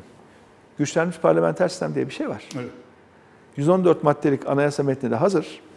Hadi buna bırakın 6 partinin mutabık kaldığı 84 maddelik anayasa metni hazır. Evet. Gelin parlamenter sisteme geçelim hep beraber. Burada 50 artı bir mecburiyeti yok. Burada en yüksek oyu alan partinin, en çok milletvekili sayısı çıkaran partinin genel başkanı mecliste oluşturacağı birliktelikle seçim sonrasında ve tekrar meclisten alacağı güven oyuyla hükümeti kurabiliyor. Evet. 50 artı bir mecburiyeti yok burada yani. Eğer 50 artı birden şikayetçisiniz gelin aklın yolu bu diyoruz biz. Aklın yolunda bir olması gerektiğini. Gelin parlamenter sisteme geçelim. 50 artı birden de kurtulun. Ben bu konuşmanızdan anlıyorum ki e, iktidardan size Cumhurbaşkanlığı hükümet sisteminde bir takım revizyonlar yapalım, gelin görüşelim derseni derse siz hayır biz parlamenter sistem istiyoruz diyeceksiniz. Açıkçası seçimlerden hemen sonra ve Sayın Erdoğan yeni anayasadan bahsetmeye başladığı anda biz bu konuda daha e, açık bir tutum izledik. Yani dedik ki biz böyle istemezük demeyiz. E, ama bu işin yöntemi önemlidir. Eğer iktidarın elinde bir taslak varsa, bir hazırlık varsa göndersin bakalım. Yok hazırlık yok, bizim elimizde bir şey yok ama gelin beraber konuşalım derlerse yeni anayasayı ve mecliste de yani çoğulcu bir anlayışla, geniş bir temsille bu işle ilgili bir komisyon oluşursa mecliste biz komisyonda oluruz da dedik. Hani beraber bir şey inşa etmek istiyorsanız bunları açığız dedik. Fakat bu yaşadığımız Anayasa Mahkemesi ile ilgili gelişmelerden sonra, bu Anayasa Mahkemesi Yargıtay meselesinden sonra yani Sayın Erdoğan'ın yani anayasaya bakışı, gerektiğinde anayasayı uygulamadığı, uygulamayacağı, anayasaya karşı hareket eden bir yargı birimini destekleyebildiğini falan gördükten sonra dedik ki ya demek ki anayasa kendileri için çok önemli bir metin değil. Yani mevcut anayasaya uymayabiliyor. E mevcut anayasaya uymayabiliyorsa, anayasa o kadar önemli bir hukuk metni değilse, bağlayıcı değilse o zaman Niye? niye ne kiminle neyi konuşacağız yani? E yeni anayasa çıkarttığımızda yenisine uyacak mısın sen? Mevcuta uymuyorsun. Yenisine uyacağının garantisi ne? Yani hukuk devletinde şöyle bir şey yok. Ben 50 artı birim. Şahıs olarak. Şahsım 50 artı 1. E anayasa da 50 artı 1. Dolayısıyla ben anayasaya uymayabilirim. Hayır. Hukuk devletinde böyle bir şey yok. Siz 50 artı 1 değil, 50 artı 50 olsanız, 100 olsanız da o anayasaya uyacaksınız. Hukuk devleti bu demek. Ama bu anlayış yoksa, bu anlayışa sahip olmayanlarla biz hangi anayasayı konuşacağız ki? Yani boşuna uğraşacağız ve boşuna ülkenin gündemini meşgul edeceğiz. Bir işe de yaramayacak yani. Onun için ben şunu da söyledim. Eğer yeni anayasayı konuşmak istiyorsanız önce şu mevcut anayasaya uyun. Anayasaya saygınızın olduğunu gösterin. Anayasaya bağlılığına, hukuk devletine bağlılığınızı ispat edin. Ondan sonra konuşalım. Yoksa neyi konuşacağız yani? Gazze'yi soralım son sorumuz olarak. Olur. Buyurun. Sor sen sor Gazi'yi istersen. Ee, İsrail-Gazze savaşında Türkiye'nin yürüttüğü politikayı, Erdoğan'ın politikasını nasıl buldunuz, nasıl değerlendirdiniz? Ee, etkili buldunuz mu? Ee, Türkiye yapması gerekenleri yapabildi mi? Ya şöyle önce tabii şunu e, başta ifade etmek lazım. Şu anda İsrail hükümetinin, savaş kabilesinin yaptığı, bu Netanyahu hükümetinin e, yaptığı insanlık suçu ve savaş suçu. Bu kabul edilebilir bir şey değil. Yani hiçbir ayırt etmeden, sivil ayrımını yapmadan, Çocuk, kadın çocuk, çocuk kadın, ayrımını evet. yapmadan böyle gelip bir bölgeyi komple bombalamak böyle bir şey insanlık dışı. İnsanlık suçu ve savaş suçu. Ee, 16 bin kadar şu ana kadar e, Filistinli hayatını kaybetti. Bunların %70'i kadın ve çocuk. Ya bu kadar çok bebeğin öldüğü başka bir savaş yoktur herhalde ya. Küvezdeki bebekler yani. Artık bebek ölümleri yani hele hele sosyal medyada bu her gün onlarca bebek ölüyor. Ölenler bebek daha yani bu böyle bir şey gerçekten kabul edebilir değil. Ama aynı zamanda Amerika Birleşik Devletleri başta olmak üzere bazı Avrupa hükümetlerinin tutumları da kabul edebilir bir şey değil. Yani bu İkinci Dünya Savaşı'ndan sonra bir Birleşmiş Milletler sistemi oluştu değil mi? İnsan Hakları Evrensel Beyannamesi imzalandı. Bir savaş hukuku oluştu, uluslararası hukuk oluştu. Ve bunlar bütün ülkeleri bağlayan şeyler. Ama şu anda Filistin'de olanlar, Gazze'de yaşayanlar bunların hiçbirisine uymuyor. Ve bir bakıma Batı o kendi inşa ettiği değerlerin şu anda altında eziliyor her gün. Ee, ve gerçekten nasıl zamanında o Yahudilere karşı, İkinci Dünya Savaşı öncesi ve e, savaş döneminde Yahudilere karşı yapılan soykırımı bugün bütün insanlığın lanetlediği bir işse, bugün bu İsrail hükümetinin yaptığı ve İsrail hükümetine destek veren hükümetleri ve yöneticileri de bütün dünya lanetleyecek gün gelecek yani. Böyle bir şey olmaz. Ve bu kadar hani dünya kamuoyunu etkileyecek iletişim mekanizmaları, finans gücü, e, akademisyenleri baskı altına almak, öğrencileri baskı altına almak yani akıl alır gibi değil. Şu anda Amerika'nın en önemli üniversitelerinin finansörleri oradaki insan hakları e, konusunda çaba gösteren öğrencilere diyorlar ki biz hepinizin adınızı not ediyoruz. Bizim şirketlerimizde siz çalışamayacaksınız diyorlar. Böylesine ifade özgürlüğüne, Faşizm. düşünce özgürlüğüne Bu böyle bir şey var faşizm yani. Yani Çok adeta açık bir faşizm. Böyle bir şey kabul edilemez. Yani tamam zamanında bir zulüm var, bir soykırımı var Yahudilere karşı yapılmış. Ama o zamanda yapılan zulüm ve soykırımı bugünkü İsrail hükümetine kendilerinin bir zulüm ve soykırımı yapma hakkını vermez. Bir yanlış bir başka yanlış olmaz böyle bir şey yani. Dolayısıyla gerçekten çok e, üzücü bir durum var. Ha, Türkiye'nin şu anda bu konudaki tutumu, duruşu, yapabildiği yapamadığına baktığım zaman da e, ya Katar daha önemli bir oyuncu şu anda değil mi Türkiye'den? Evet. Yani bir ucundan bir ucuna arabayla gitmeniz 45 dakika falan sürüyor. Evet, küçük. Yani Katar'ın bir ucundan bir ucuna buradan Polatlı'dan daha çabuk varıyorsunuz. Yani e, şimdi Katar'ın arabuluculuğuna her iki taraf güveniyor. Mısır farklı modalitelerde bu işte önemli bir oyuncu oluyor. Ama Türkiye Cumhuriyeti ve Türkiye Cumhuriyeti hükümeti arabulucu olayım ya diyor. Yok diyorlar sen bir kenarda dur. Garantör olayım. Yok. Ben bundan hicap duyuyorum. Bu ülkenin vatandaşı olarak hicap duyuyorum. Çünkü burada yani halkı Ya geniş meydanlarda Katar'ın yaptığı toplamakla arabuluculuk da sahiplenildi ve Türkiye'ye Türkiye arabuluculuk buluculuk yaptı ve Türkiye'nin başarısı gibi de Türkiye'nin Erdoğan'ın yani sayesinde rehineler serbest bırakılıyor Bırakıldı. diye haberler çıktı. haberler çıktı. Şimdi ellerinde bir propaganda makineleri var. Türkiye'yi olmadığı kadar etkili göstermek için iç kamuoyuna sürekli propaganda yapıyorlar. Bunu pompalıyorlar. Ama işin aslı o değil. Çünkü arabulucu olmak için öncelikle itibar lazım. Sözün gücü lazım. Garantör olmak için, garantör ne demek? Kefil demek. Bizim ticarette kefil imzası değerlidir. Ne zaman değerlidir? Kefil güvenilir, itibarlı bir insansa o kefilin imzası değerlidir. Yoksa kimse dikkate almaz.